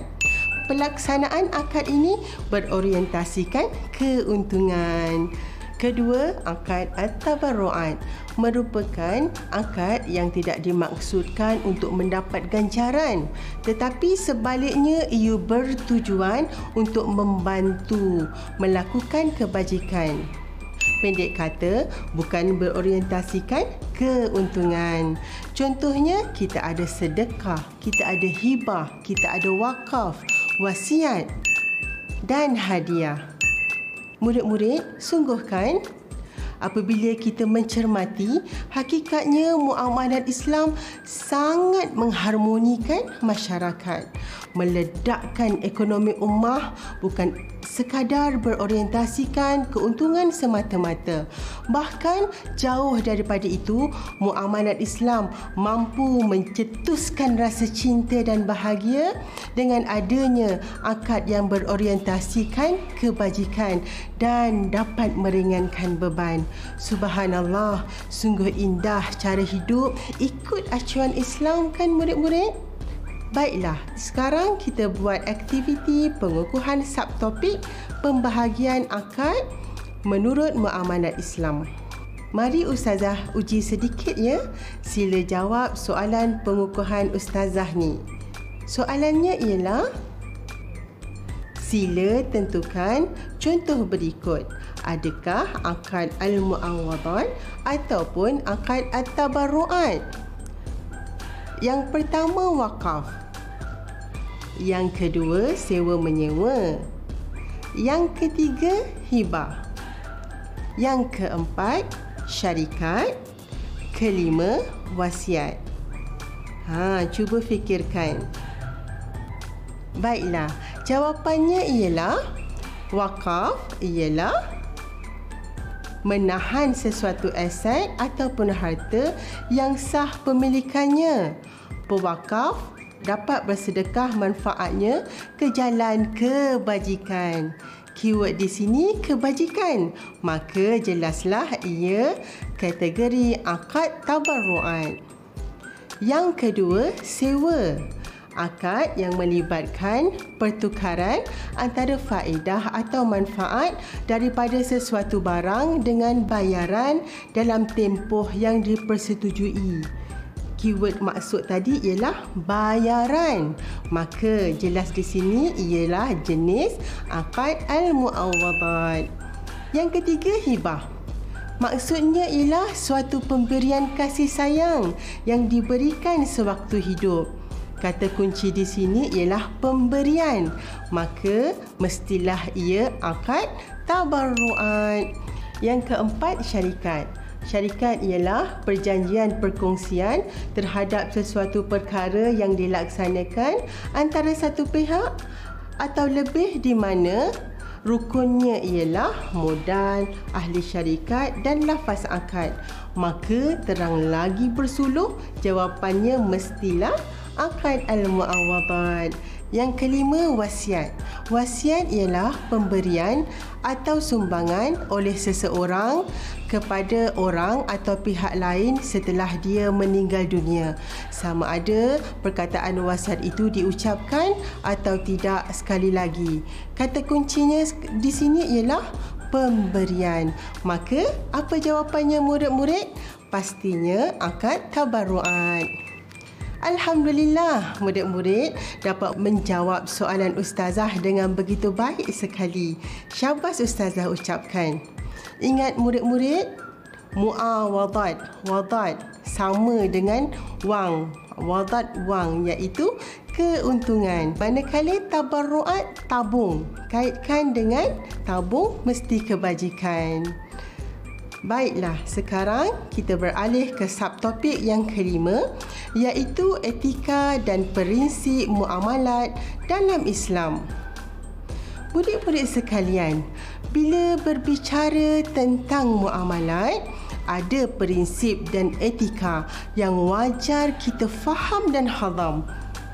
Inilah keunikan muamalat Islam berbanding muamalat konvensional.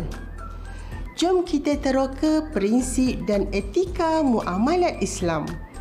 Prinsip pertama, Islam tidak menghalang umatnya untuk mencari kekayaan. Tidak melarang sama sekali murid-murid. Kenapa ya? Apabila kita menjadi kaya, ia menjadi platform untuk kita mendekatkan diri kita kepada Allah dengan segala harta yang kita ada kita akan mudah dan sewenang-wenangnya menghulurkan sedekah. Kita terpilih untuk menjadi insan yang mampu mengeluarkan zakat. Kita boleh berwakaf, memberi hibah dan hadiah dan segala perkara yang kita boleh manfaatkan daripada kekayaan yang kita miliki.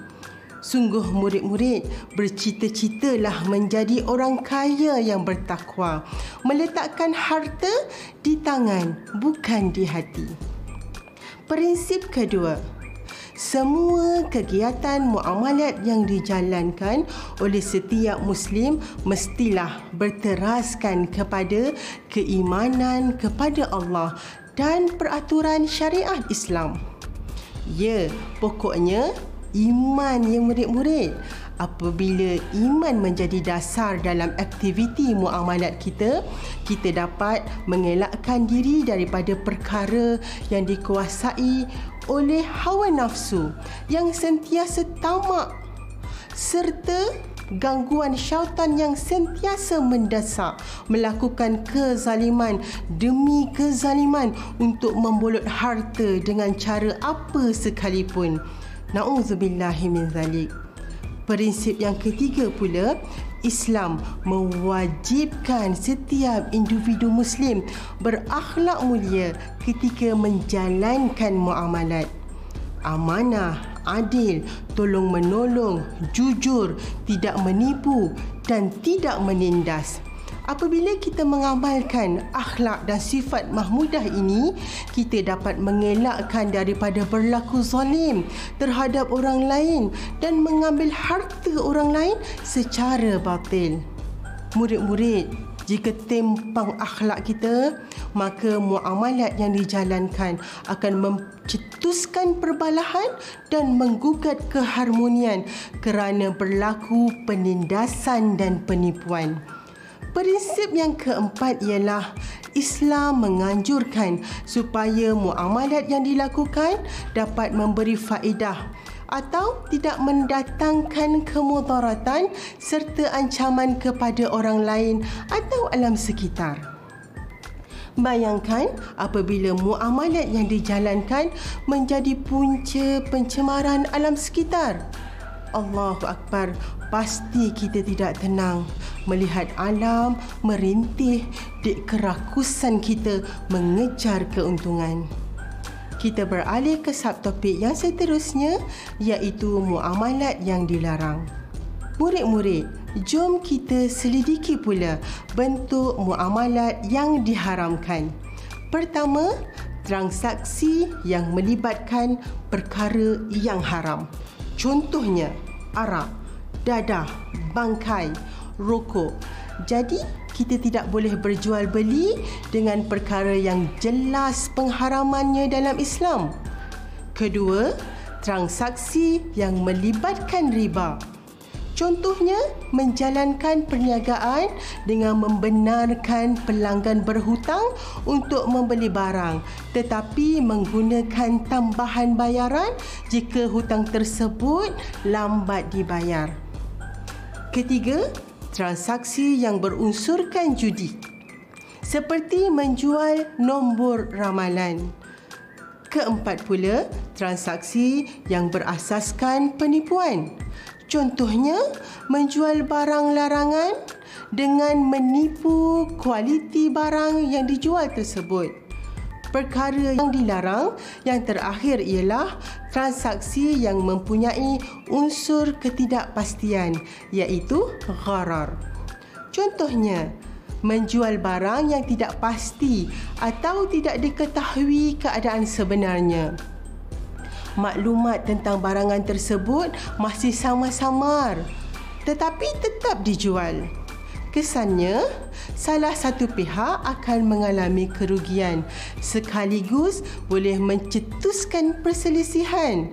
Ia sama sekali amat bertentangan dengan matlamat muamalat Islam. Subhanallah, Alhamdulillah kita berada di segmen yang terakhir.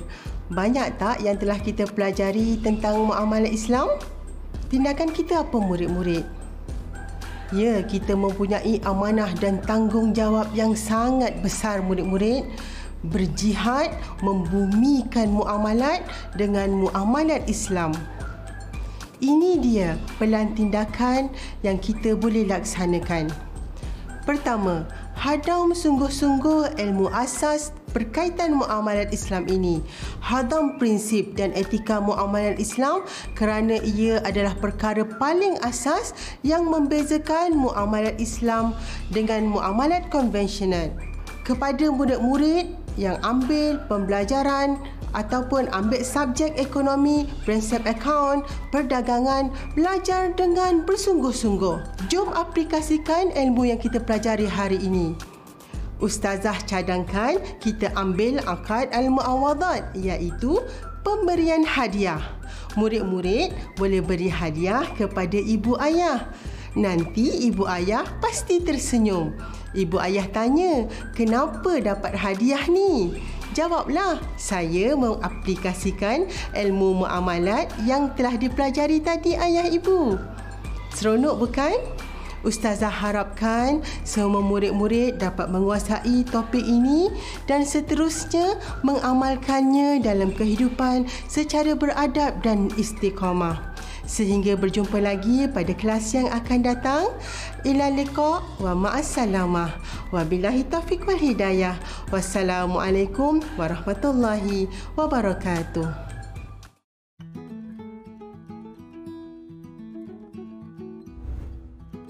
A'udzu billahi minasyaitonir rajim.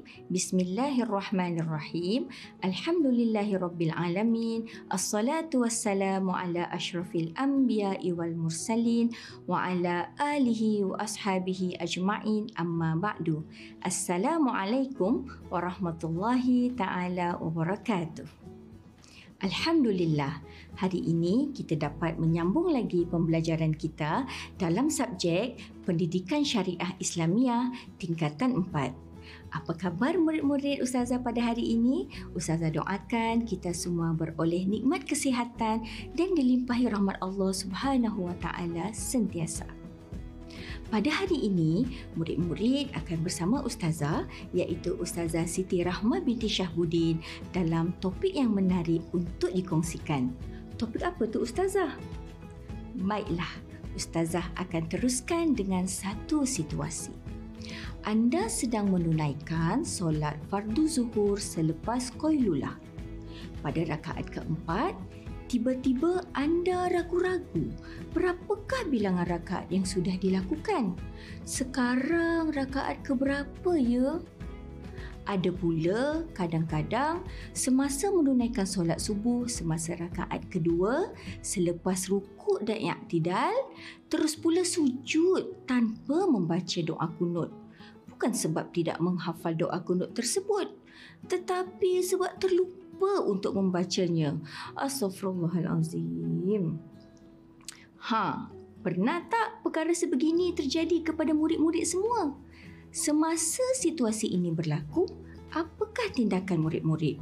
Apa yang diperlu dilakukan untuk kita memastikan solat yang dilakukan sempurna dan cukup semua rukun dan syarat? Jangan risau ya murid-murid, bersama Ustazah pada hari ini untuk kita rungkaikan penyelesaian kepada situasi ini. Pada hari ini, kita akan mempelajari tajuk syak dalam solat bab 2 dalam bidang hadis hukum.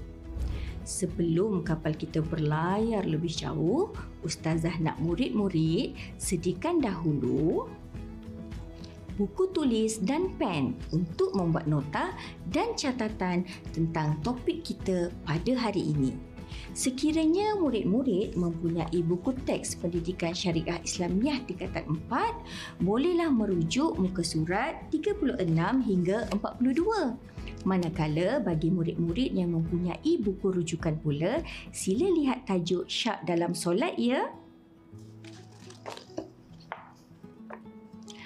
Baiklah, Mari kita bersama-sama lihat dahulu objektif pembelajaran pada hari ini agar murid-murid dapat mengenal pasti apa yang perlu dikuasai dalam tajuk ini. Pada akhir pembelajaran, insya-Allah murid-murid akan dapat pertama menyatakan tuntutan hukum berdasarkan hadis. Kedua, menyatakan pengertian syak dalam solat dari segi bahasa dan istilah.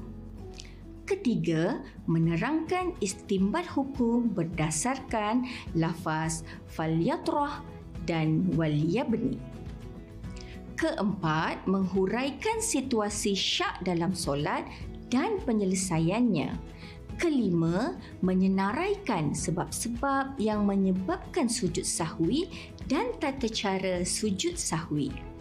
Keenam, menghuraikan kepentingan menjaga kesempurnaan solat. Dan ketujuh, iaitu yang terakhir, menyenaraikan perkara yang boleh diamalkan untuk mencapai khusyuk dalam solat. Murid-murid, kita mulakan pembelajaran pada hari ini dengan membaca serta memahami hadis yang diriwayatkan oleh Imam Muslim ini. An Abi Sa'id Al-Khudri radhiyallahu anhu qala qala Rasulullah sallallahu alaihi wasallam idza shakka ahadukum fi salatihi falam yadri kam shalla athalathan am arba'an فليطرح الشك وليبني على ما استيقن ثم يسجد سجدتين قبل أن يسلم فإن كان صلى خمسا شفعنا له صلاته وإن كان صلى إتماما لأربع كانت ترغيما للشيطان مفهومnya daripada Abi Sa'id Al-Khudri radhiyallahu anhu katanya Rasulullah sallallahu alaihi wasallam bersabda apabila seseorang itu syak atau ragu-ragu dalam solat tidak mengetahui sama ada sudah mengerjakan tiga atau empat rakaat maka dia hendaklah menghilangkan keraguan dan membuat keputusan yang diyakini kemudian sujud dua kali sebelum memberi salam. Sekiranya dia telah mengerjakan lima rakaat, maka sujud itu menggenapkan solatnya. Dan sekiranya dia mengerjakan empat rakaat, maka dua sujud itu sebagai penghinaan kepada syaitan. Setelah memahami maksud hadis tadi, tuntutan hukum yang diperoleh daripada hadis tersebut ialah solat merupakan tiang agama. Sekiranya ditinggalkan dengan sengaja, hal ini merupakan satu kesalahan berat dan berdosa besar di sisi Allah Subhanahu wa taala perlu kita ingat dan semaikan dalam hati dan minda kita bahawa solat yang memenuhi segala rukun dan syarat dapat mencegah perbuatan keji dan mungkar. Seperti mana firman Allah Subhanahu wa taala dalam surah Al-Ankabut ayat 45 yang berbunyi أعوذ بالله من الشيطان الرجيم إن الصلاة تنهى عن الفحشاء والمنكر Mafhumnya, sesungguhnya solat itu mencegah daripada perbuatan keji dan mungkar. Rasa khusyuk dalam solat dapat dilahirkan apabila seluruh anggota dan gabungan hati memberi sepenuh perhatian dan tumpuan semasa melakukan ibadah. Mereka yang khusyuk dalam solat juga merupakan tanda mukmin yang berjaya seperti mana firman Allah Subhanahu wa taala dalam surah Al-Mu'minun ayat 1 hingga 2 yang berbunyi A'udzu billahi minasyaitonir rajim. Qad aflahal mu'minun alladzina hum fi salatihim khashi'un. Sadaqallahul azim. Mafhumnya, sesungguhnya berjayalah orang-orang yang beriman, iaitu orang-orang yang khusyuk di dalam solatnya. Akan tetapi murid-murid ada masa-masa tertentu akan timbul rasa syak dan lupa semasa solat. Perasaan syak merupakan bisikan syaitan yang tidak akan pernah jemu menimbulkan keraguan kepada manusia terutama ketika melakukan ibadah kerana apa? Kerana syaitan merupakan musuh manusia yang nyata. Seperti mana firman Allah Subhanahu Wa Taala dalam surah Al-Baqarah ayat 168 yang berbunyi أعوذ بالله من الشيطان الرجيم ولا تتبعوا خطوات الشيطان إنه لكم عدو مبين صدق الله العظيم Mafhumnya, janganlah kamu ikut jejak langkah syaitan kerana sesungguhnya syaitan itu musuh yang terang lagi nyata bagi kamu. Hadis yang kita kaji pada hari ini telah menerangkan kewujudan syak dalam solat dan cara mengatasinya. Oleh itu, mari sama-sama kita kupas penyelesaian masalah syak dalam solat ini seperti mana yang diajarkan oleh Nabi Muhammad sallallahu alaihi wasallam kepada kita. Seterusnya murid-murid, kita pergi terlebih dahulu kepada pengertian syak di dalam solat. Syak dari segi bahasa bermaksud perasaan kurang percaya, was-was dan curiga. Manakala syak dari segi istilah pula membawa maksud keadaan terlupa atau terlalai semasa melakukan ibadah solat seperti terlupa bilangan rakaat atau tertinggal perkara-perkara sunat abad. Murid-murid masih ingat tak lagi apakah perkara-perkara sunat abad itu? Perkara-perkara sunat abad ada tujuh semuanya iaitu pertama membaca tahiyat awal iaitu tahiyat yang pertama biasanya dilakukan pada rakaat kedua selepas sujud sebelum berdiri bagi menunaikan rakaat yang ketiga. Kedua, bacaan selawat ke atas Nabi dalam tahiyat awal iaitu Allahumma salli ala Sayyidina Muhammad. Ketiga, duduk tahiyat awal. Keempat, bacaan doa kunut pada rakaat kedua solat subuh dan solat witir pada rakaat yang terakhir sejak malam ke-15 hingga malam akhir Ramadan. Kelima, bacaan selawat ke atas Nabi dalam doa kunut. Keenam, berdiri semasa membaca doa kunut dan ketujuh iaitu yang terakhir bacaan selawat ke atas keluarga Nabi dalam tahiyat akhir. Jika wujud dua keadaan ini semasa kita sedang menunaikan solat iaitu terlupa bilangan rakaat atau terlupa melakukan perkara-perkara sunat abad maka kita disunatkan untuk melakukan sujud sahwi iaitu dua kali sujud sebelum memberi salam. Seterusnya, kita akan memfokuskan bahagian bagaimana ulama mengistimbat hukum syak dalam solat daripada hadis yang kita kaji pada hari ini. Dalam matan hadis ini, Nabi Muhammad sallallahu alaihi wasallam ada menyebut lafaz falyatrah dan waliyabni. Kedua-dua lafaz ini adalah fi'il mudhari' atau istilah bahasa Inggerisnya present tense yang didahului dengan lamul amri iaitu lam perintah. Untuk pengetahuan murid-murid, setiap lafaz yang mempunyai lamul amri merupakan perintah yang wajib dilaksanakan.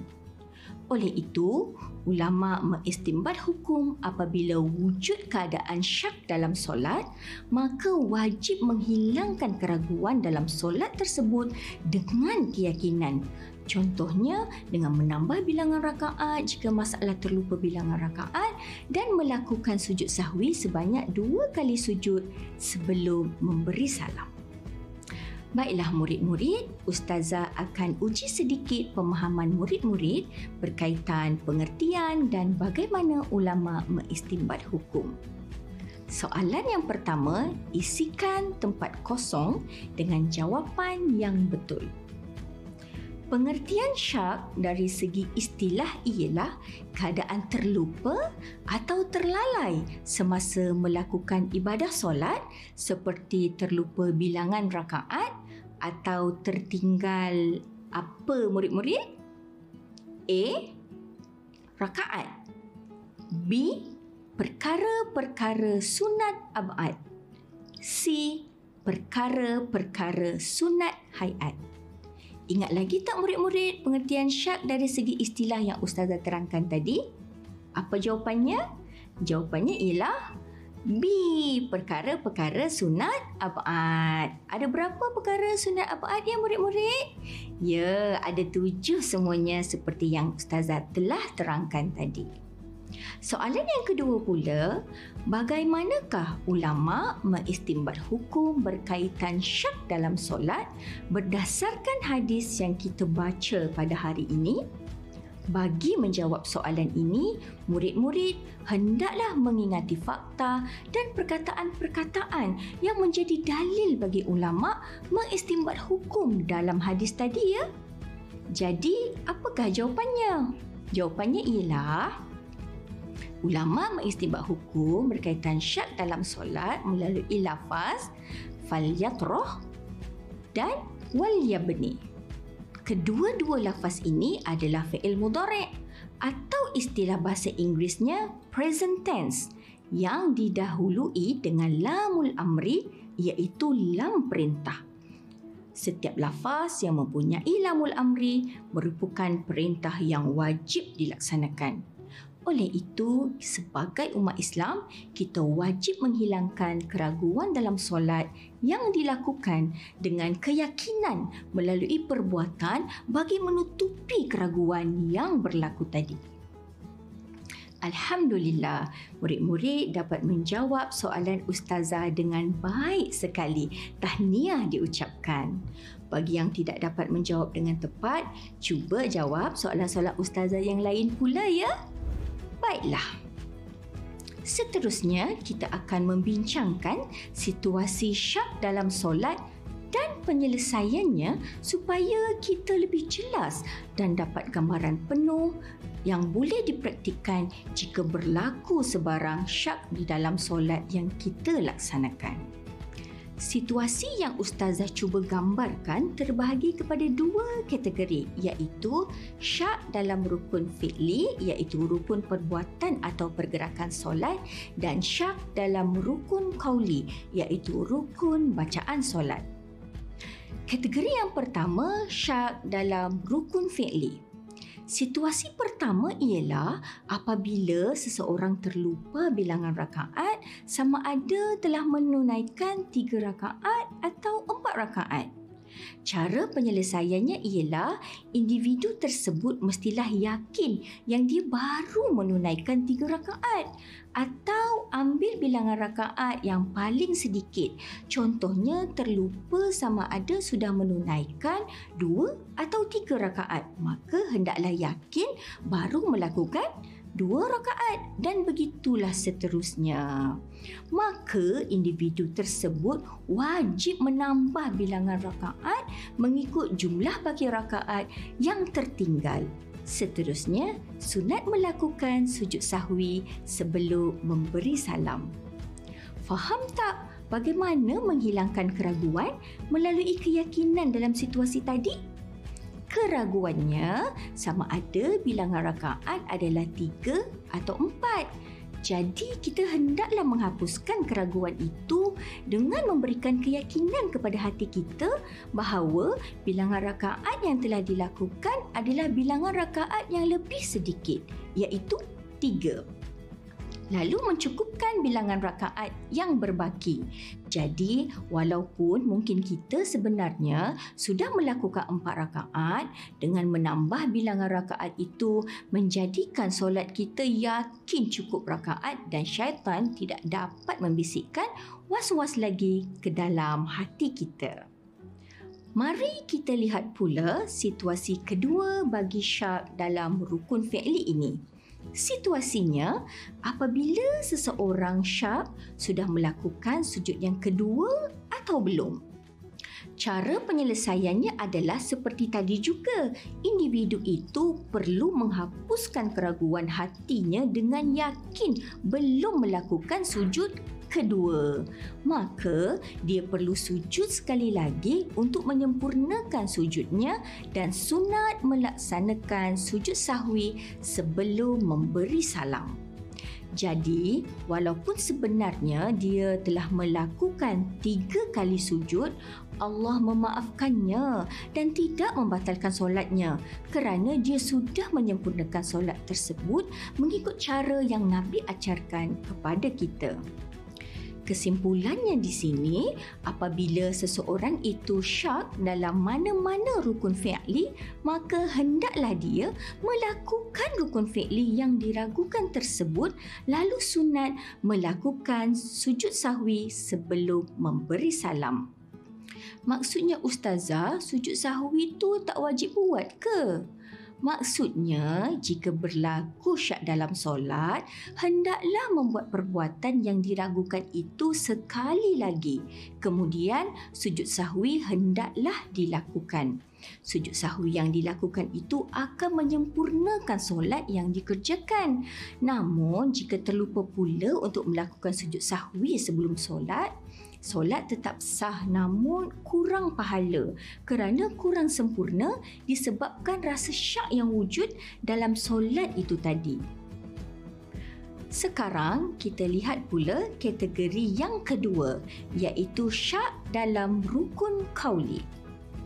Situasi pertama ialah apabila seseorang terlupa sama ada sudah membaca Al-Fatihah atau belum dalam sesuatu rakaat itu dan menyedarinya atau timbul keraguannya sebelum rukuk. Cara penyelesaiannya ialah individu tersebut terus sahaja membaca Al-Fatihah. Seterusnya, menyambung solatnya seperti biasa sehingga salam. Bagi keadaan ini, tidak perlu melakukan sujud sahwi sebelum memberi salam solat berkenaan.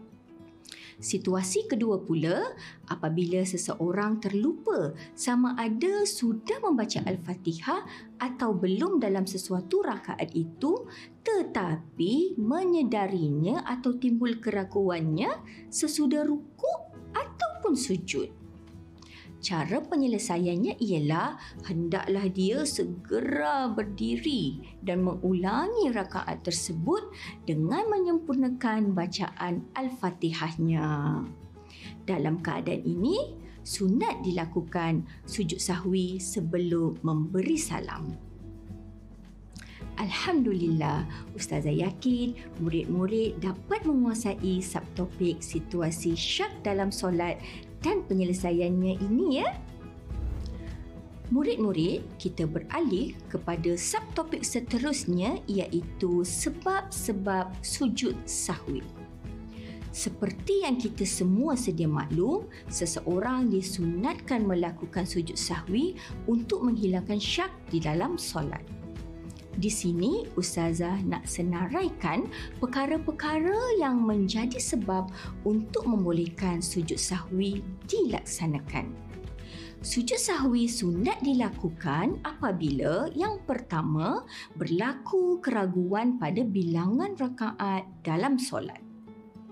Seterusnya, tidak sengaja meninggalkan mana-mana sunat abad seperti tahiyat awal dan doa kunut. Kemudian, tidak sengaja melakukan perbuatan yang ditegah seperti bercakap. Contohnya, terkeluar perkataan Allah kerana tiba-tiba ada sesuatu benda yang terjatuh. Akan tetapi harus diingat, jika disengajakan percakapan itu akan membatalkan solat ya murid-murid.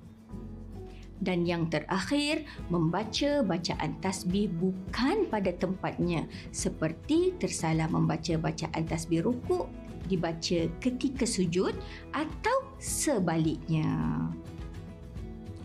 Kemudian kita lihat pula tata cara pelaksanaan sujud sahwi. Berikut adalah tata cara melakukan sujud sahwi sekiranya timbul syak atau terlalai ketika di dalam solat.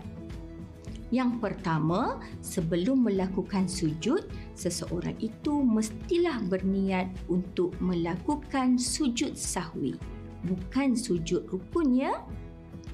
Yang kedua, mempunyai tempoh tertentu atau digelar sebagai tomak ninah.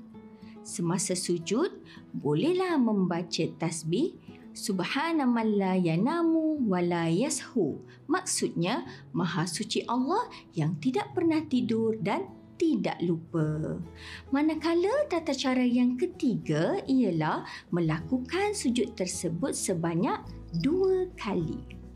Alhamdulillah, Ustazah yakin murid-murid dapat menguasai subtopik yang baru kita pelajari ini.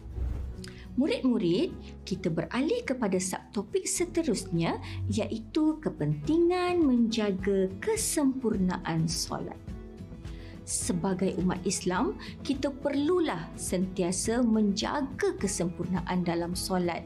Ini adalah kerana apabila kita khusyuk dalam solat, bermakna kita telah berjaya menyempurnakan satu ibadah yang agung iaitu solat. Solat merupakan tiang agama dan rukun Islam yang kedua. Seterusnya, mereka yang menunaikan solat tanpa mempunyai ilmu yang betul tentang solat boleh menyebabkan solatnya tidak sempurna bahkan boleh terbatal. Seseorang yang mengerjakan solat dengan penuh kesungguhan dapat membentuk jiwa seseorang itu memahami hakikat ubudiyah dan ketakwaan kepada Allah Subhanahu wa taala. Tambahan pula, solat yang sempurna boleh menjadi benteng kepada seseorang daripada melakukan perbuatan mungkar dan maksiat. Baiklah murid-murid, tadi kita sudah mengetahui kepentingan menjaga kesempurnaan solat. Apabila kita menjaga kesempurnaan solat, kita akan dapat merasai nikmat khusyuk dalam beribadah. Jika kita merasai khusyuk, maka kita dapat mengelakkan diri kita daripada berasa syak di dalam solat yang kita kerjakan. Antara perkara ataupun cadangan yang boleh diamalkan ialah pertama, murid-murid boleh berusaha untuk sentiasa menunaikan solat secara berjemaah. Kedua, murid-murid mestilah sentiasa menepati waktu solat dan bersegera menunaikan solat apabila telah masuk waktu. Awal waktu sesuatu solat merupakan waktu yang paling afdal dalam melaksanakan solat tersebut. Dengan keberkatan waktu afdal itu diharapkan kita dapat mencapai khusyuk dalam solat yang ditunaikan. Seterusnya, kita sebagai orang Islam hendaklah sentiasa berusaha untuk memahami dan menghayati ayat-ayat yang dibaca dalam solat supaya lebih mudah khusyuk dan memberi sepenuh tumpuan terhadap solat yang dilaksanakan. Selain itu, solatlah dalam suasana yang tenang dan bersih. Suasana yang bising akan menyebabkan kita sedikit terganggu dan sukar mendapatkan khusyuk dalam solat. Solatlah walau di mana pun kita berada. Yang penting tempat tersebut dan pakaian kita bersih daripada sebarang najis dan kekotoran. Kemudian apabila kita mendirikan solat, kita digalakkan memberi tumpuan dengan memandang ke tempat sujud untuk menimbulkan kekhusyukan. Dalam solat, kita mempunyai tiga kiblat. Kiblat yang pertama ialah kita hendaklah menunaikan solat mengikut arah Kaabah atau Mekah berada. Kiblat ini menentukan sah atau tidak sesuatu solat itu. Kiblat kedua ialah mata kita memandang tempat sujud jika kita memandang ke tempat lain, contohnya begini. Maka sudah tentu khusyuk sukar diperoleh. Manakala kiblat ketiga ialah kiblat hati, iaitu hati kita membaca dan memahami bacaan-bacaan solat yang sedang kita lafazkan. Seterusnya, semasa berwuduk, berwuduklah dengan baik dan sempurna serta tidak melakukan perkara-perkara yang ditegah seperti pembaziran air dan bercakap-cakap ketika mengambil wuduk. Manakala yang terakhir adalah kita digalakkan menunaikan solat sunat sebelum solat fardu sama ada solat sunat qabliyah atau solat sunat tahiyatul masjid setelah mendengar cadangan tindakan yang boleh dilakukan untuk mencapai khusyuk dalam solat ini, marilah kita semua melaksanakannya agar khusyuk dalam solat menjadi makanan ibadah kita dan mampu menjadi benteng agar kita tidak lagi berasa syak dan was-was semasa melaksanakan ibadah solat ini. Baiklah, sebelum Ustazah mengakhiri pembelajaran kita pada hari ini, Ustazah akan memberikan satu soalan yang terakhir. Antara berikut adalah perkara atau amalan yang boleh dilakukan untuk mencapai khusyuk dalam solat kecuali A. Solat dalam keadaan yang tenang B. Berwuduk dengan sempurna C. Solat dengan pakaian yang kotor dan D. Memahami bacaan dalam solat. Ingat murid-murid, pilih yang bukan perkara untuk mencapai khusyuk dalam solat ya. Jawapan untuk soalan ini ialah C iaitu solat dengan pakaian yang kotor. Apabila kita solat dengan pakaian yang tidak bersih, kita akan menjadi tidak selesa dan akan menyebabkan kita sukar untuk mencapai khusyuk. Baiklah murid-murid, kelas pendidikan syariah Islamiah tingkatan 4 kita telah pun sampai ke penghujungnya. Ustazah mengharapkan murid-murid dapat menguasai topik ini dan seterusnya mengamalkannya dalam kehidupan secara beradab dan istiqamah. Dengan perkongsian ini, mudah-mudahan dapat membawa sinar kefahaman untuk kita saling nasihat menasihati antara satu sama lain dan menuntut ilmu dengan lebih mendalam sehingga hingga berjumpa lagi pada kelas yang akan datang. Ila liqa wa ma'assalama wa billahi taufiq wal hidayah. Wassalamualaikum warahmatullahi wabarakatuh.